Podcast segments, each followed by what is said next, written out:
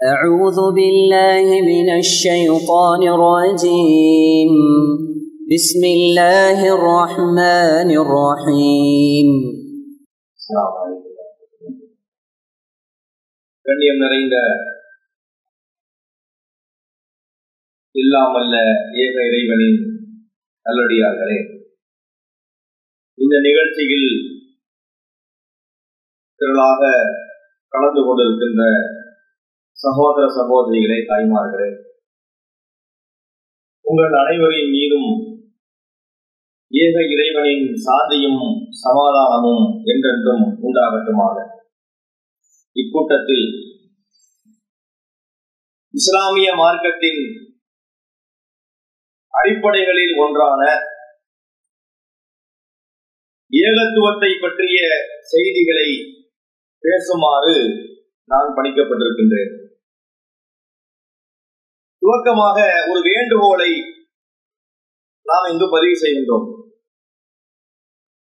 தமிழகத்தில் நாம் கூட்டம் போட்டு பேசக்கூடிய நேரத்திலே இவர்களின் பேச்சை கேட்கக்கூடாது. இவர்கள் குழப்பவாதிகள். இவர்கள் கருப்பை வில்லை என்பார்கள். யானையை பூனை என்பார்கள். எனவே இவங்களுடைய பேச்சை கேட்கக்கூடாது. என்கிற அலறல் எல்லா இடங்களிலும் கேட்கும். இவர்களுடைய இந்த பிரச்சாரத்திற்கு அடிமையாகி சிலர் நம்முடைய பேச்சுக்களை கேட்காமலேயே விட்டு விடுகின்றார்கள். தமிழகத்தில் இன்று நம்மை எதிர்க்கக்கூடிய மக்களிலே அநேக மக்கள் அவர்கள் நம்முடைய பேச்சை கேட்பதே இல்லை. நமது எழுத்துக்களை அவர்கள் வாசிப்பதில்லை. நமது நிலைப்பாடுகளை அவர்கள் அறிந்து வைத்திருக்கவில்லை. இதையெல்லாம் செய்யாமல் இருக்கும் போது நமது நிலைப்பாடு நமது பிரச்சாரம் தவறு என்று எப்படி சொல்ல முடியும்? நியாயமா சிந்திக்கணும். நம்ம யாருமே எந்த இதனை சார்ந்து நிற்க வேணாம். ஒரு நடுநிலையோடு அமர்ந்து கேட்டா போதும். ஒரு கருத்தை நாம் எப்போது அது தவறான கருத்து என்று சொல்ல முடியும்? அப்படின்னா முதல்ல அவர் பேசுறத கேட்கணும். இவ்வளவு விஷயங்கள் சொல்றாங்க. அதுல என்னென்ன கருத்துக்கள் ஏற்றுக்கொள்ளும்படியாக இல்லை. அது திருக்குறானுக்கு முரணாக இருக்கிறது. ரசூல்லாவுடைய பொன்மொழிகளுக்கு முரண்பட்டு நிற்கின்றது என்று சொன்னால் பரவாயில்லை. பிரச்சாரத்தையே கேட்காம நாங்கள் சொல்றது தப்புன்னு எப்படி அவர்கள் சொல்கின்றார்கள்? வகுப்பறையிலே ஒரு மாணவன் தேர்வு எழுதுகின்றான். அந்த தேர்வு பேப்பரை பரீட்சை பேப்பரை ஒரு வாத்தியார் திருத்தணும் முதல்ல. திருத்தி முடித்ததற்கு பிறகு இவன் தேர்ச்சி பெறவில்லை. ஃபெயிலா போயிட்டான்னு சொன்னா பரவாயில்ல.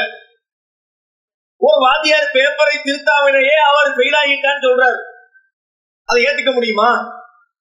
அந்த கருத்து சரியில்லையில அதனால நாம் வைக்கின்ற வேண்டுகோள் என்னவென்றால் முதல்ல கேளுங்கள்.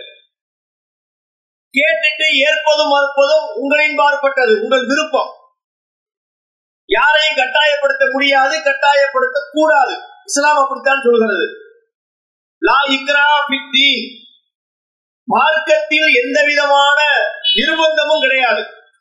கத்த பையன ருஷ்து மினல்கை சத்தியமும் அசத்தியமும் தெளிவாகிவிட்டது. எனவே யாரையும் கட்டாயப்படுத்த கூடாது. பமன் ஷாப்பல் யூமின் பமன் ஷாப்பல் எப்பூர் விரும்புகிறவர் இதை ஏற்கலாம். அல்லாவே சொல்றான் குரான்ல. குரானை ஏற்பது கட்டாயமா? கண்டிப்பாக நீ குரானை ஏற்றுத்தான் ஆக வேண்டும் என்று இஸ்லாம் ஒரு கருத்தை திணிக்கிறதா என்றால் இல்லை. அல்லாவும் திணிக்கவில்லை.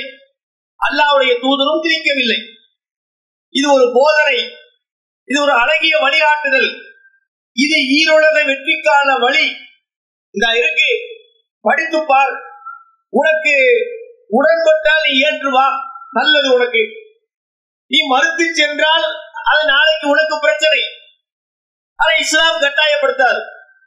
இதுதானே மார்க்கம் சொல்லுது. அப்ப நாமும் அதைத்தான் சொல்கிறோம் எங்களது கருத்தை நீங்கள் ஏற்க வேண்டும் என்று நாங்கள் உங்களிடத்திலே வலிந்து சொல்லவில்லை.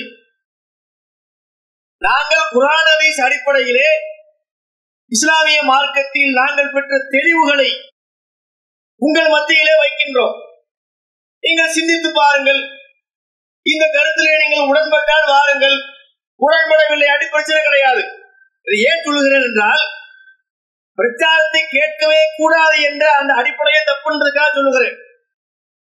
அடுத்ததாக இவர்கள் பேச்சை கேட்க கூடாது என்ற கருத்து இந்த இரண்டாயிரத்தி இருபத்தி ஒன்னாம் ஆண்டிலே உருவான கருத்து கிடையாது. இது பழசு. பழசு என்றால் அதர பழசு. ரசூல்லாவுடைய காலத்திலும் இப்படித்தான் சொன்னார்கள். திருமலை குரானே அல்லா சொல்கிறார் காலல்லதீன கபருல் தஸ்மௌனி ஹாதல் குரான் இறை மறுப்பாளர்கள் சொன்னார்களாம். நபிகள் நாயகம் அவர்கள் இந்த குரானை சொல்லி மக்களுக்கு அழைப்பு கொடுத்த போது பிரச்சாரம் செய்த போது சத்தியத்தை எடுத்துரைத்த போது நன்மையை ஏவிய போது தீமையை தடுத்த போது இறை மறுப்பவர்கள் சொன்னார்கள் இந்த குரானை நீங்கள் காது கொடுத்து கேட்டு விடாதீர்கள். ஏன் அப்படி சொல்லணும்? ஏன்னா அவனுக்கு பயம். அந்த குறைசிகளுக்கு பயம். அந்த இறை நிராகரிப்பாளர்களுக்கு பயம். இந்த கருத்தை கேட்டால் மக்கள் அதன்பால் சென்று விடுவார்கள். எனவேதான் கேட்கவே கூடாது என்று சட்டம் போட்டார்கள் ஒரு சம்பவத்தை நாம் பார்க்கின்றோம். அவமக்கள் சித்திக்கிற ரியல்லாகும் அவர்கள் மிகச் சிறந்த ஒரு நபித்தோழர். இயற்கையிலேயே நல்ல ரசூல்லாவுக்கு நல்ல குணங்கள் இருந்த மாதிரி இந்த அபுபக்கலான அவங்களுக்கும் நல்ல குணங்கள் உண்டு.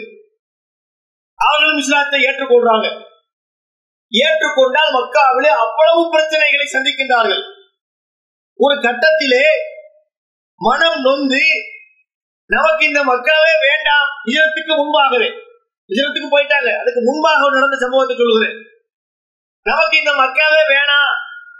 இங்க உள்ள மக்கள் மக்கா இருக்கிறான் அப்படின்ற அடிப்படையில நம்ம கிளம்பி வேற ஊருக்கு போகலான்னு கிளம்புறாங்க. அப்போது அபுபக்கர் சித்திகள் இல்லாத அவருடைய நண்பர் அவர் பேர் இபுனு ததீனா என்று பெயர். அவர் இஸ்லாத்தை ஏற்றுக்கொள்ளவில்லை. ஆனால் அபுபக்கர் வரையெல்லாம் அவர்களின் மீது நன்மதிப்பு கொண்டிருந்தார். அவரு இவர்களை சந்தித்து அபுபக்கர் அவர்களே உங்களை போன்ற நல்லவர்கள் இந்த மக்கா விட்டு போயிடக்கூடாது. வேண்டுமானால் நான் உங்களுக்கு அடைக்கலம் தருகிறேன். உங்களுக்காக குறைசிகளிடத்திலே நான் பேசுகிறேன். அப்படின்னு போய் குறைசிகளிடத்திலே பேச்சுவார்த்தை நடத்துறாங்க இது பாருங்கப்பா அவுபக்கரனுடைய நண்பர். அவர் என்னுடைய பாதுகாப்புல எனது அடைக்கலத்துல இருப்பார் அப்படின்னு சொல்றாங்க. அதற்கு குறைசிகளும் சொன்னார்கள் தாராளமா வச்சுக்க. ஆனால் ஒன்று கண்டிஷன் போடுகிறார்கள். இவர் குர்ஆனை சத்தம் போட்டு ஓதக்கூடாது. எதை அவர்கள் சத்தமாக வைத்திருந்தார்கள்? குர்ஆன் வசனங்களை சத்தம் போட்டு மக்கள் மத்தியிலே ஓதக்கூடாது என்று சொன்னார்கள். ஆனால் காலப்போக்கிலே இவர்கள் என்ன செய்யறாங்க அப்படின்னா இவ்வளவு தகினாவுடைய வீட்டிலே தங்கி இருந்த அவுக்கர் என்ன செய்யறாங்க அப்படின்னா குரான் வசனங்களை சத்தம் போட்டு ஓதுறாங்க. தொழுகையையும் சத்தம் போட்டு கிராத்து ஓதுறாங்க. இயற்கையிலேயே அவுக்கிறான அவங்களுக்கு ஒரு குணம் உண்டு. குரான் வசனங்களை படிக்கும் போது நெகிழ்ச்சி ஊட்டக்கூடிய வசனங்கள் வந்தது என்று சொன்னால் அவர்களுடைய கண்களில் இருந்து கண்ணீர் கொட்டும். இதை பார்ப்பதற்கே ஒரு பெண்களுடைய கூட்டம் கூடுது. இயற்கையிலேயே பெண்களுக்கு அந்த பலகீனம் உண்டு. சீரியல்கள் எல்லாம் ஓடுதா இல்லையா?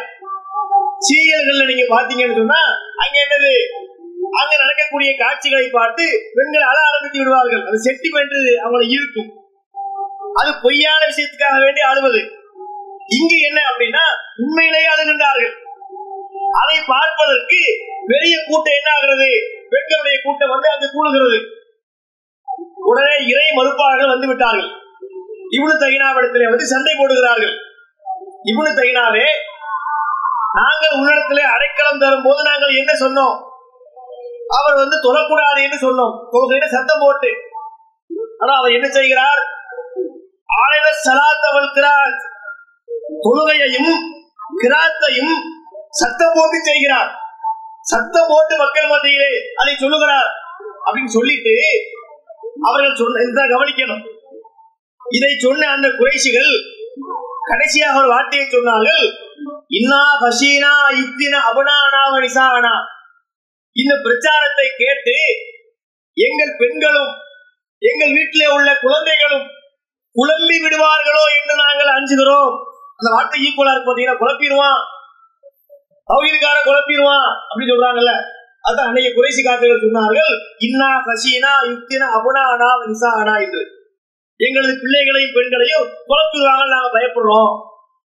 எனவே இந்த பிரச்சாரம் என்பது அந்த அன்றைய காலங்களில் இருந்து இருக்கிறது. எனவே நாம் என்ன சொல்லுகிறோம்? எங்கள் பிரச்சாரத்தை நீங்கள் கேளுங்கள் தயவு செய்து கேளுங்கள். நாங்கள் யாரையும் கட்டாயப்படுத்த போவதில்லை. தர்காக்களுக்கு போகக்கூடாது. தாயத்தை அணியக்கூடாது. மௌனது கூடாது என்பதெல்லாம் எங்களது கொள்கை. அதற்காக நாங்கள் யாரையும் முட்டி கட்டி போட மாட்டோம். தர்காவுக்கு போறவரை கையை பிடிச்சு இழுத்து நிறுத்த மாட்டோம். அதெல்லாம் அவங்க விருப்பம். அவங்க எங்கனாலும் போகலாம். அவங்க வசதிக்கு அவங்க மனசுக்கு எது போதுவா இருக்குதோ அங்கு போகலாம். ஆனால் மார்க்கத்தை சொல்லுவது எங்களின் கடமை என்ற அடிப்படையில் தான் இந்த கருத்துக்களை நாங்கள் முன்வைக்கின்றோம். இதை நாங்கள் துவக்கமாக சொல்லிக் கொள்கிறோம் அடுத்ததாக இஸ்லாமிய மார்க்கத்தில் போதனைகள் என்பது அது கடல் போன்று இருக்கின்றது. எவ்வளவோ விஷயங்களை நாம் எடுத்து பேசலாம். எனக்கு முன்னாடி பேசியவர் வந்து திருமணத்தை பற்றி பேசினார். மனவிலக்கை பற்றி பேசலாம். வியாபாரத்தை பற்றி பேசலாம். குடும்பங்களை பற்றி பேசலாம். அதுபோல வந்து வணிகத்தை பற்றி பேசலாம். எவ்வளவோ இருக்கிறது. பேசுவதற்கு எவ்வளவு சப்ஜெக்ட் இருக்கிறது. அதிலே ரொம்ப அவசியமான ஒரு விஷயம் என்று சொன்னால் இஸ்லாமிய மார்க்கத்திலே ஓரிரை கொள்கைதான். இஸ்லாத்துடைய அடிப்படையே என்ன அப்படின்னா லா இலாக இல்லல்லா இதை தெரியாத முஸ்லீம் யாருமே இருக்க முடியாது. லா இலாக இல்லல்லா அப்படின்னு சொன்னா லா என்றால் இல்லை. இலாக என்றால் வணக்கத்திற்குரியவர் எவரும் இல்லை. இல்லல்லா என்றால் அல்லாஹுவை தவிர வணக்கத்திற்கு உரிய இறைவன் அல்லாஹுவை தவிர யாருமே இல்லை என்பதுதான் இஸ்லாமிய மார்க்கத்துடைய ரொம்ப அடிப்படையான ஒரு விஷயம். இதற்கு பிறகுதான் எல்லாமே ஒருவரை இந்த ஏக இறைவனை ஏற்றுக்கொண்டால்தான் அவர் இஸ்லாமியராக ஆக முடியும். எனவேதான் இது பற்றிய கருத்துக்களை நாம் அதிகமாக அழுத்தமாக மக்கள் மத்தியில எடுத்து வைக்கின்றோம். இந்த தூய இஸ்லாமிய மார்க்கத்திலே அனைத்து வணக்கமும் இறைவன் ஒருவனுக்கே சொந்தமாக்கப்பட வேண்டும் என்று மார்க்கம் சொல்லி இருக்கின்றது இலாகுக்கும் இலாகுன் வாய். உங்களது வணக்கத்துக்குரிய இறைவன் ஒரே இறைவன் தான் என்று அல்லாஹ் சொல்லுகிறான். அவனுக்கு இணை கிடையாது. அவனுக்கு மனைவி கிடையாது. அவனுக்கு பிள்ளைகள் கிடையாது. அவனுக்கு பெற்றோர்கள் கிடையாது. அவனுக்கு உதவியாளர் கிடையாது. அவனுக்கு சொந்த பந்தங்கள் கிடையாது. யாருமே அவன் தனித்தவன். இறைவன் என்பவன் அவன் தனித்தவனாக இருக்கின்றான் என்பதுதான் இஸ்லாமிய மார்க்கத்தின் அடிப்படை போதம். ஆனால் இந்த அடிப்படை விஷயத்திலேயே பல பேருடைய ஈமான் ஆட்டம் கண்டு போயிருக்கிறது.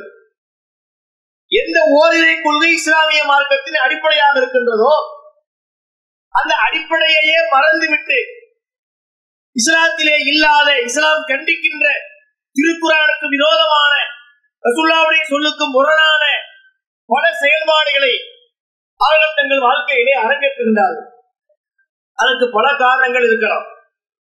முதலாவதாக நாம் என்ன பார்க்கிறோம் என்று சொன்னால் இந்த நபிகள் நாயகம் அவர்கள் எங்கு பிறக்கின்றார்கள்? மக்காவிலே பிறக்கின்றார்கள். அவர்கள் பேசிய மொழி அரபு மொழி. ரசுல்லாவுக்கு அரபு மொழியை தாண்டி வேற மொழி தெரியாது. அப்ப இறைவன் என்ன செய்கிறான்? ஒவ்வொரு இறை தூதர்களுக்குமே அவர்கள் என்ன மொழி பேசுவார்களோ அந்த மொழியிலே தான் வேதத்தை கொடுத்தார். அந்த அடிப்படையில் நபிகள் நாயகம் சரதாரி செல்லம் அவர்களுக்கு அவர்கள் அறிந்து வைத்திருந்த மொழியான அரபு மொழியிலே இறைவன் குரானை அருள்கிறார் ரசூல்லாவுடைய அந்த போதனைகள் நமக்கு அரபு அரபு மொழி மூலமாகத்தான் கிடைக்கின்றது. முதல்ல மொழியிலே ஒரு பிரச்சனை இருக்கிறது. நாம் தமிழர்கள். தமிழ் மொழி அரபு மொழி வித்தியாசம் இருக்கிறது. இஸ்லாமிய மார்க்கம் தமிழகத்திற்குள்ள வந்து ஆயிரம் ஆண்டுகளை கடந்து விட்டது. ஆயிரத்தி இருநூறுக்கு முன்னாடி ஆயிரத்தி இருநூறு ஆண்டுகளுக்கு முன்பாகவே தமிழகத்துக்குள்ள இஸ்லாம் வந்ததற்கான வரலாற்று குறிப்புகள் எல்லாம் இருக்கிறது. ஆயிரத்தி இருநூறு ஆண்டுகளுக்கு முன்பாக தமிழகத்துக்குள்ள இஸ்லாம் வந்தாலும் இந்த குரான் வேதம் வந்து நாம் படிக்கக்கூடிய தமிழ் மொழியில இல்ல. இப்ப இன்னைக்கு இரண்டாயிரத்தி இருபத்தி ஒண்ணாம் ஆண்டு நாம் வசிக்கின்றோம். அல்லாவுடைய வேதத்தை நாம் தமிழ் மொழியிலே கிடைக்கிறது வாங்கி படிக்கலாம்.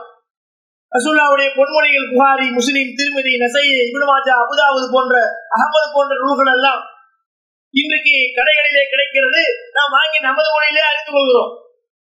ஆனால் பல நூறு ஆண்டுகளாக இந்த குரானும் நபிவழியும் மக்களுக்கு போய் சேரக்கூடிய விதத்திலே தமிழ் மொழியிலே கிடைக்கவில்லை.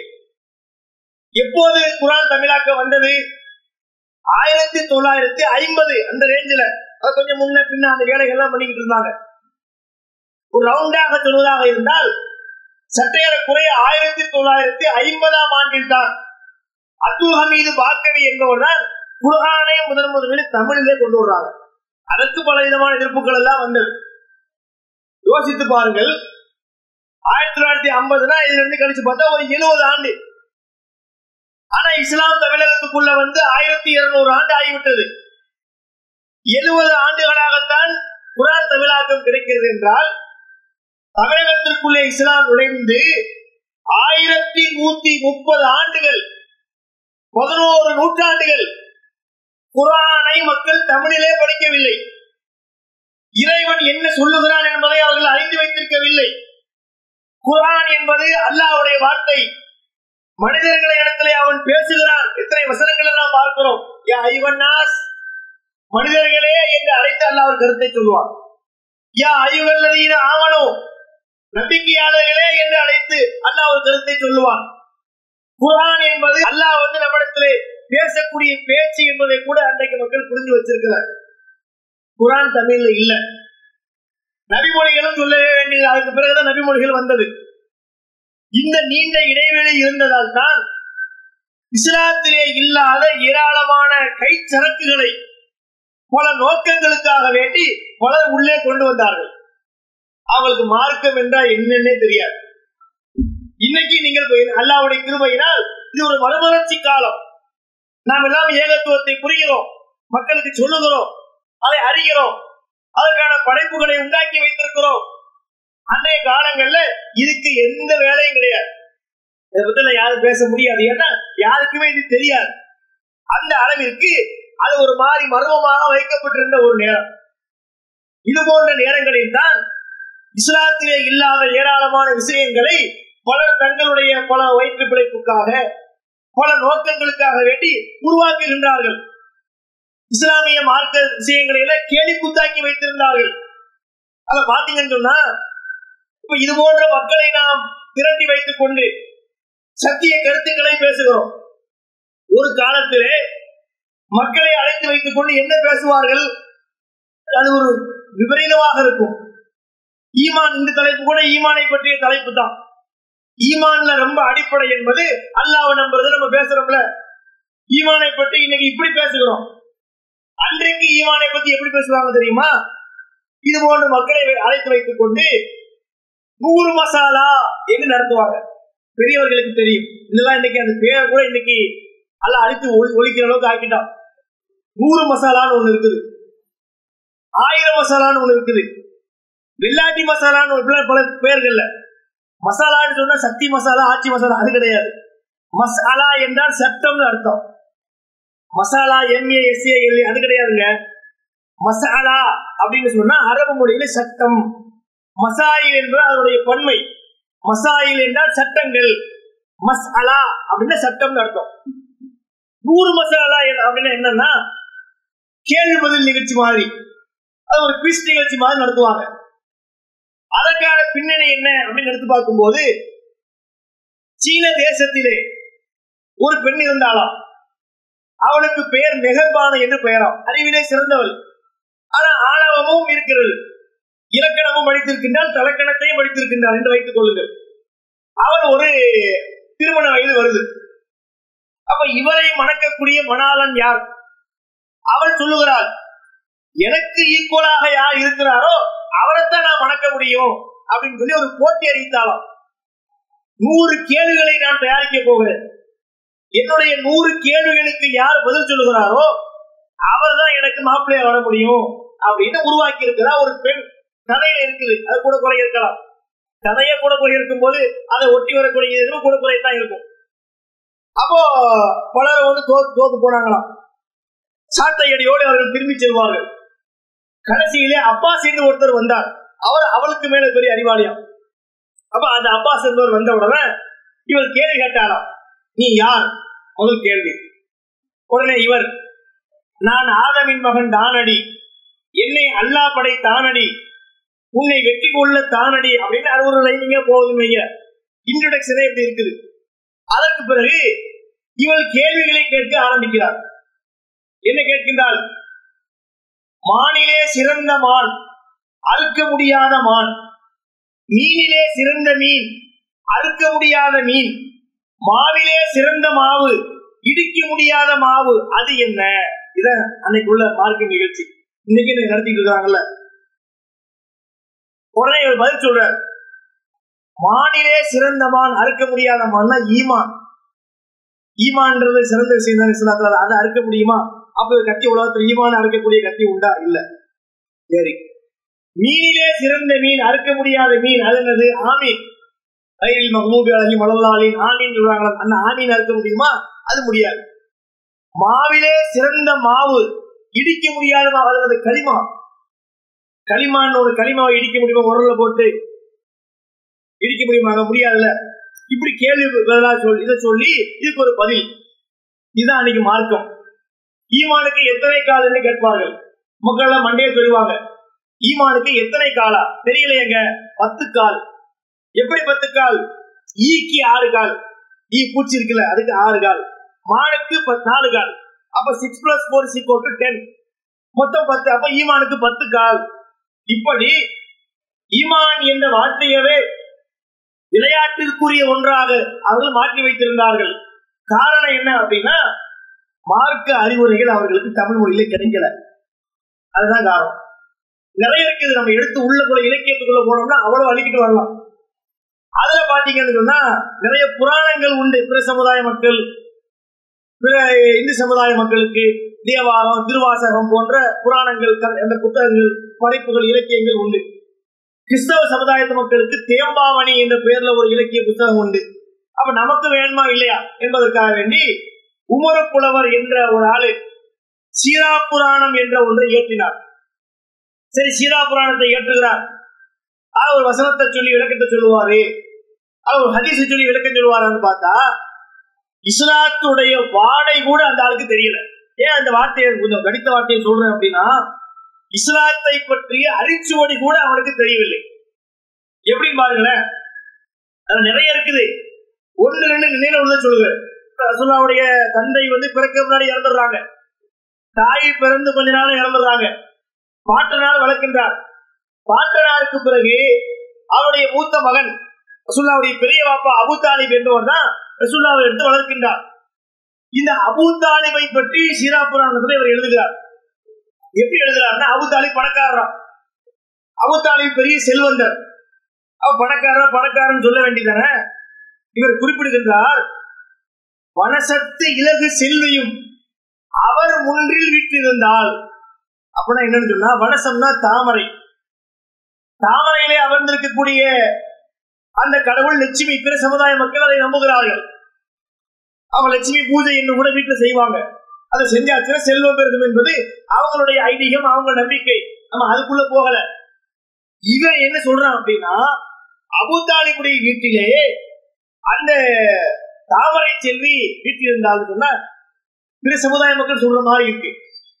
பிற சமுதாய மக்கள் லட்சுமி கடாட்சமா இருக்குது அப்படின்னு சொல்லுவாங்கல்லங்க. அந்த மாதிரி அபுதாலிபு செல்வம் பெற்றிருந்ததை இவன் இப்படி வர்ணிக்கின்றான். அப்ப இவனுக்கு இஸ்லாமுக்கு ஏதாவது சம்பந்தம் இருக்கிறதா? இது ஒண்ணு இருக்குது. இது ஒண்ணு பார்த்து பாருங்க. சூரியன் வந்து கிழக்க உதிக்குது. மேற்க மறையுது. அதுக்கான காரணம் இன்னைக்கு நமக்கு விஞ்ஞானம் சொல்லிவிட்டது. சூரியன் ஓடி போய் மறையல. பூமி தான் சுத்திட்டு இருக்கு. சூரியன் அதுவா போயிட்டு வந்துட்டா இருக்கு. காலையில வந்து நின்றுட்டு அதுவா கீழே போகுது. சூரியன் அது நேரம் தான் போய்கிட்டு இருக்கு. பூமி என்ன செய்கிறது. இந்த பக்கம் சுத்தும் போது இந்த வெளிச்சம் படுற இடம் பகலாவும் அந்த பக்கம் இருட்டாவும் இருக்கு. மறுபடியும் ரவுண்ட் அடிச்சு இந்த பக்கம் வந்த உடனே இந்த பகுதி வெளிச்சமாயிடுது அந்த பக்கம் இருட்டாயிடுது. இதுதான் பூமியின் சுழற்சியினால் இந்த இரவு பகல் மாறி வருகிறது. அந்த காலத்துல விஞ்ஞானமும் கிடையாதுல்ல. இவன் படிக்கிறான் சூரியன் ஏன் தெரியுமா மறைஞ்சிச்சு? ஒரு நாள் சூரியன் மழையாக நின்றுட்டே இருந்தான். அப்போது அபுஜகல் இருக்கிறான்ல. அபுஜகல் அந்த வழியா வந்தானா? பார்த்த உடனே ஐயோ சைத்தா முடிச்சவன் இவனா வர்றான் அப்படின்னு போய் கடலுக்குள்ள போய் குதிச்சிருச்சான். இது சூரியன். அது வருதுங்க. சதியன் தன்முகம் நோக்குதல் தவறு என அலன்று கொதி கொதித்து அருக்கன் மேல் கடலிடை குதித்தான். அப்படின்னா அருக்கன் இந்த கிருக்கன் யாரு? அபிஜகன் இவன் வர்றத பார்த்த உடனே இவனா வர்ற சைத்தா பிடிச்சவனாச்சே அப்படின்னு போய் சூரியன் போய் கடலுக்குள்ள குதிச்சிருச்சான்.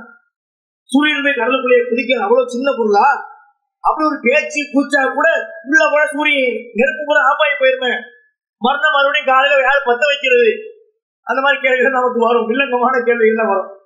ஆனா அந்த காலத்து மக்களுக்கு அவ்வளவுதான் அறிவு இருந்தது. நீ அவ்வளவு வேணாம் இன்றைக்கும் கூட சமகாலத்திலே படித்த நாகரிகோடு அப்படித்தான் பாட்டு பிடித்தார். நாகரிகம் என்ன பாட்டு பிடிச்சாரு? தீம்புல கண்ணு எங்கள் திருமறை பெண் ஒரு பாட்டு பிடிச்சார். அதோட அவர் சொல்லுகிறார் கடல் கிழித்து கதிரவன் நான் உதிக்கும் முன்னாலே. தன் உடல் குளித்து உதுவெடுத்து சுபுகு தொழுகுவார் படிச்சார்ல கடலை கிழிச்சுக்கிட்டு சூரியன் உதிக்கிறான் கடலை கிழிச்சுக்கிட்டு சூரியன் உதிக்குது. அது அந்த பக்கம் உதிக்குது. அப்ப என்னது? இதை ஏன் சொல்கிறேன் என்றால் இஸ்லாமிய மார்க்கத்தை பற்றி அடிப்படை அறிவு துளியும் இல்லாமல் இவர்கள் ஏராளமான விஷயங்களை எடுத்து விட்டார்கள் அதிலே ஒன்றைத்தான் இந்த தர்கா வழிபாடு என்பது. இந்த இடைப்பட்ட காலத்தில் தான் நல்லவர்களை மதிக்கணும் நல்லவர்களை பின்பற்றணும் அவர்களுக்கு கண்ணியப்படுத்தணும் அவங்களை நேசிக்கணும் என்ற பெயரில் தான் இறைவனுக்கே நிகராக்கக்கூடிய தர்கா வழிபாடுகளை இவர்கள் உண்டாக்கினார்கள். அதுல முன்ன பின்ன ஆகி கடைசியில பார்த்தோம்னு சொன்னா ஒரு மாதிரியை செட்டில் பண்ணி வரிசைப்படுத்தி வச்சிருக்கிறாங்க. அதுல நீங்க பாத்தீங்கன்னா எப்படி இந்த நமது நாட்டிலே மந்திரி சபையில கீழே மேல மேல அப்படி இருக்குல்ல. கவுன்சிலரு அப்புறம் பாத்தீங்கன்னா ஒரு எம்எல்ஏ அப்புறம் ஒரு மந்திரி அப்புறம் முதலமைச்சர்னு வருது. அதே மாதிரி அங்கே சென்ட்ரல்ல பாத்தீங்கன்னு சொன்னா அது என்னது? எம்பி மினிஸ்டர் பிரதமர் ஜனா ஜனாதிபதினு போகுது. அந்த மாதிரி இவர்கள் அவுளியாக்களுக்கு மட்டுமே தர்ஜா வச்சிருக்கிறார். அவுளியாக்களை பாத்தீங்கன்னு சொன்னா அகில உலகத்துக்கும் லீடர்கள் இருக்கிறார் அது யாரு? இருப்பதிலே நம்பர் ஒன் யார்? ஆலி ஆல் இன்டர்நேஷனல் லீடர் யாருன்னு பாத்தீங்கன்னா அப்துல் காதர் தீலானி தான். அவருக்கு மேல ஒரு அவுளியா உலகத்துல கிடையாது எந்த மக்கள் நம்புறாங்க. நம்ம நம்பிக்கை அப்படி கிடையாது எல்லாம் வேணா நீ அதை விட சிறந்த கூட இருக்கலாம். சொல்ல போனா இருந்தாங்க ரசூலாவுடைய காலத்துல எல்லாம் அவ்வளவு சகாபாக்கள். இவங்க என்ன நினைக்கிறாங்க? எல்லா உலகத்தை விட சிறந்த அவளியா என்பது அப்துல் காதர் ஜிலானி தான். அது ஒன்று இருக்குது. இந்திய லெவல்ல அப்படின்னு பாத்தீங்கன்னு சொன்னா அது என்னது? அஜ்மீர். இந்தியாவுல டாப்னு பாத்தீங்கன்னா அஜ்மீர். தமிழ்நாட்டுல டாப்னு பாத்தீங்கன்னா நாகூர். அது இல்லாம அதுக்கு கீழே இப்ப இங்க மகசூமியா ஒன்று பார்க்க வரும்போது இங்க பூதமங்கலத்தில் மகசூமியா அவுளியான்னு போட்டு வச்சிருந்தாங்க இதெல்லாம் என்னது? கீழே உள்ளது. அந்த கிரேடு கொஞ்சம் கீழே. இப்படி பிரித்து வைத்துக் கொண்டு ஒரு இறந்து போன ஒருத்தருடைய கவலை போய் அடக்கம் பண்ணி வைத்துக் கொண்டு அவர்களிடத்திலே சென்று முறையிடுவது அவங்கள்ட்ட போய் பிரார்த்தனை புரிவது இப்படி எல்லா மக்கள் ஒரு வழிபாட்டை செய்கிறார்கள். இதற்கும் இஸ்லாத்துக்கும் ஏதாவது சம்பந்தம் உண்டா? ஒரு மனிதர் இறந்து விட்டால் அவர் எவ்வளவு நல்லவராக இருந்தாலும் சரி அவருக்கான கூலி அல்லாஹ் கொடுப்பான். ஒருத்தர் இஸ்லாத்துக்காக வேண்டி உழைத்திருந்தால் இஹ்லாசோடு உழைத்திருந்தால் ஈமானோடு அவர் வாழ்ந்திருந்தால் அவருக்கான சிறந்த வாழ்க்கையை அல்லாஹ் மறுமையிலே கொடுப்பான். அவருக்கு கபூர்ல கஷ்டம் இல்லாத ஒரு வாழ்க்கையை ஏற்படுத்துவான். ஒருத்தர் நல்லது பண்ணாருக்காக வேண்டி அவருக்கு போய் நம்ம கேட்க முடியுமா? அவருக்கு கடவுளுடைய அந்த கடாட்சம் வருமா? கடவுளுடைய தன்மையை அவர் பெறுவாரா? பெறவே மாட்டார். இதுதான் இஸ்லாம் வேறுபடுது? பிற சமுதாயங்களுக்கும் இஸ்லாத்துக்கும் வேறுபாடு என்ன? மற்றவர்களை பொறுத்தவரை அவர்களுக்கு கடவுளுக்கு ஒரு வரைவிலக்கணமே கிடையாது. அவர்கள் எதையும் கடவுள் என்பார்கள். காண்பதையெல்லாம் கடவுள் என்பார்கள். மாதா பிதா குரு தெய்வம். அவங்க சொல்ல ஆண்டுபடி பார்த்தா தெய்வமே நாலாவதுதான். முதல்ல அம்மா தான் கடவுள். முதல் கடவுள் யாரு? தாய் தான் கடவுள்ங்கிறாங்க. அப்புறம் யாரு? பிதா பிதானா அப்பா.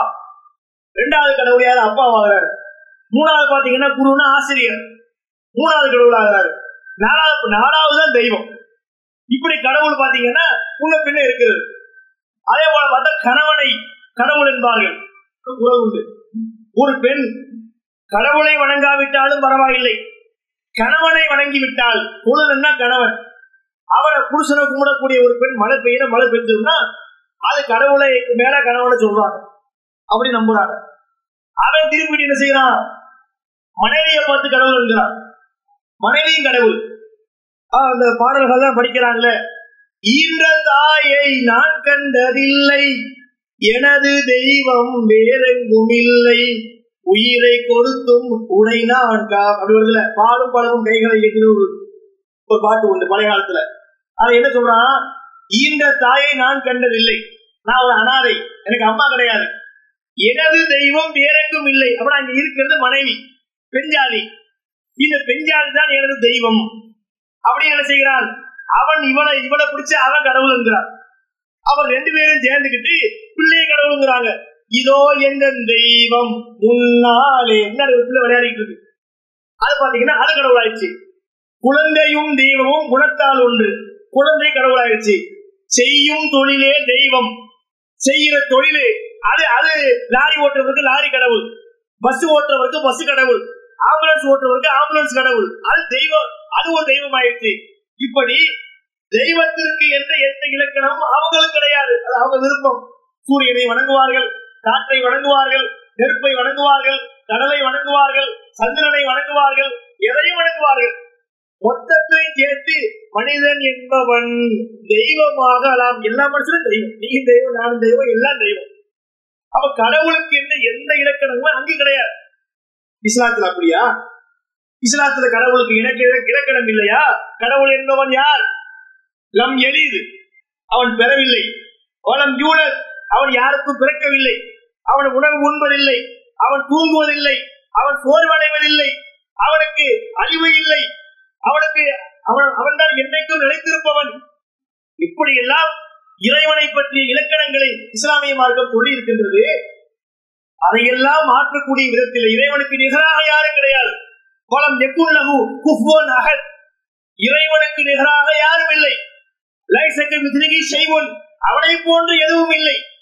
என்று சொல்லி இருக்கும் போது அந்த இறைவனுக்கு நிகரான தன்மைகளை இன்னொரு மனிதனுக்கு இன்னொன்றுக்கு இருப்பதாக ஒருத்தர் நினைத்து விட்டால் நம்பி விட்டால் அதன்படி நடந்து விட்டால் அவர் இஸ்லாத்தை விட்டே வெளியேறி விடுகின்றார். இதைத்தான் இஸ்லாமிய மார்க்கம் சொல்லுது. இந்த தர்கா வழிபாட்டிலே இந்த விஷயம் நடக்கிறது. எப்படி? இவர்கள் யாரை அவுளியா என்று வைத்து கொண்டாடுகின்றார்களோ அவர்களுக்கு இறைத்தன்மை இருப்பதாக அவர்கள் நினைக்கின்றார்கள். அதான் இணை வைத்தல் சொல்றோம். இறைவனுக்கு நிகராக நாம் யாரையும் ஆக்கக்கூடாது அல்லா தெளிவாக சொல்லுகிறார் உங்களையும் உங்களுக்கு முன்பு இருந்தவர்களையும் படைத்த உங்கள் ரப்பை நீங்கள் அஞ்சுங்கள். அவன் தான் வானத்தை படைத்தான் பூமியை படைத்தான். நீங்க என்ன செய்யாதீங்க? அவனுக்கு நிகராக அந்தாதன் இணையாளர்களை உண்டாக்காதீர்கள் என்று அல்லா சொல்லுகிறார் இறைவனுக்கு நிகராக யாரையும் ஆக்கிடக்கூடாது இறைவனை மட்டுமே நம்ப வேண்டும். அவனை மட்டுமே வழிபட வேண்டும். அவனுக்கு மாத்திரமே வணக்கம் புரிய வேண்டும் என்று மார்க்கம் தெளிவாக சொல்கிறது நீங்க இங்க பாத்தீங்கன்னா இந்த தர்கா வழிபாட்டிலே இதுக்கு நேர் மாற்றமான பல விஷயங்கள் உண்டு. இறை தன்மைகள் அல்லாஹை தவிர வேற யாருக்கும் இருக்க முடியாது. இந்த இணை கற்பித்தல் சொல்றோம்ல இணை கற்பித்தல்னா என்ன? இறைவனுக்கு இருப்பதை போன்ற ஒரு பண்பு ஒரு ஆற்றல் ஒரு திறமை ஒரு வல்லமை அவனை விட்டு இன்னொருத்தருக்கும் உண்டு என்று ஒருத்தர் நம்பிவிட்டால் அதுதான் இணை கற்பித்தல் அப்படின்னு நம்ம சொல்றோம். சரி தர்கா வழிபாட்டுல எப்படி இணை கற்பித்தல் வருகிறது அப்படின்னு கேக்குறீங்களா நான் அதுக்கு விளக்கம் சொல்லுகிறேன். இப்போ இந்த இன்டர்நேஷனல் லீடர்ல இருந்து ஆரம்பிப்போம். அப்துல் காதர் தீலானி அவர் இன்டர்நேஷனல் லீடர் அவர் எங்க இருக்கிறார்? நமது நிலைப்பாடுபடி அவர் இறந்து விட்டார் காலம் சென்று விட்டார் அவர் வந்து பகுதாது. ஈரான் ஈராக் அந்த பகுதியில இருக்கக்கூடிய அரபு தேசத்தை சார்ந்த ஒரு பகுதி. அங்க அடக்கம் பண்ணிட்டாங்க. இவர்கள் இன்ன இன்னைக்கு சொல்றாங்க அவர் மரணிக்கவில்லை. அவர் வாழ்ந்து கொண்டுதான் இருக்கிறார். மௌத்தாயிட்டாரு ஆனா வாழ்றார். அதான் கூட படிக்கும் போது பகுதாதில் வாழும் மௌத்தாயிட்டா இல்ல பகுதாதில் வாழும் ஞானி முகியத்தீனே அப்படின்னு படிக்கிறார். இப்போ வாழ்ந்துட்டு இருக்கிறார். அப்ப அங்கே அவர் வாழ்ந்து கொண்டிருக்கார். நீங்க இங்க இருந்து அழைச்சா அவர் கேட்பார் இப்ப இறைவனுக்கு ஒரு தன்மை உண்டு. எங்க இருந்து அழைத்தாலும் அவன் கேட்பான் நீங்களும் கேட்பீங்க நானும் கேட்பேன் இறைவனும் கேட்பான்.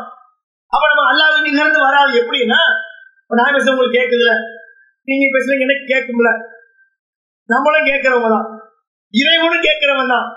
ஆனால் என்ன வேறுபாடுனா நாம் பேச்சை கேட்பதற்கு ஒரு அளவுகோல் இருக்கிறது.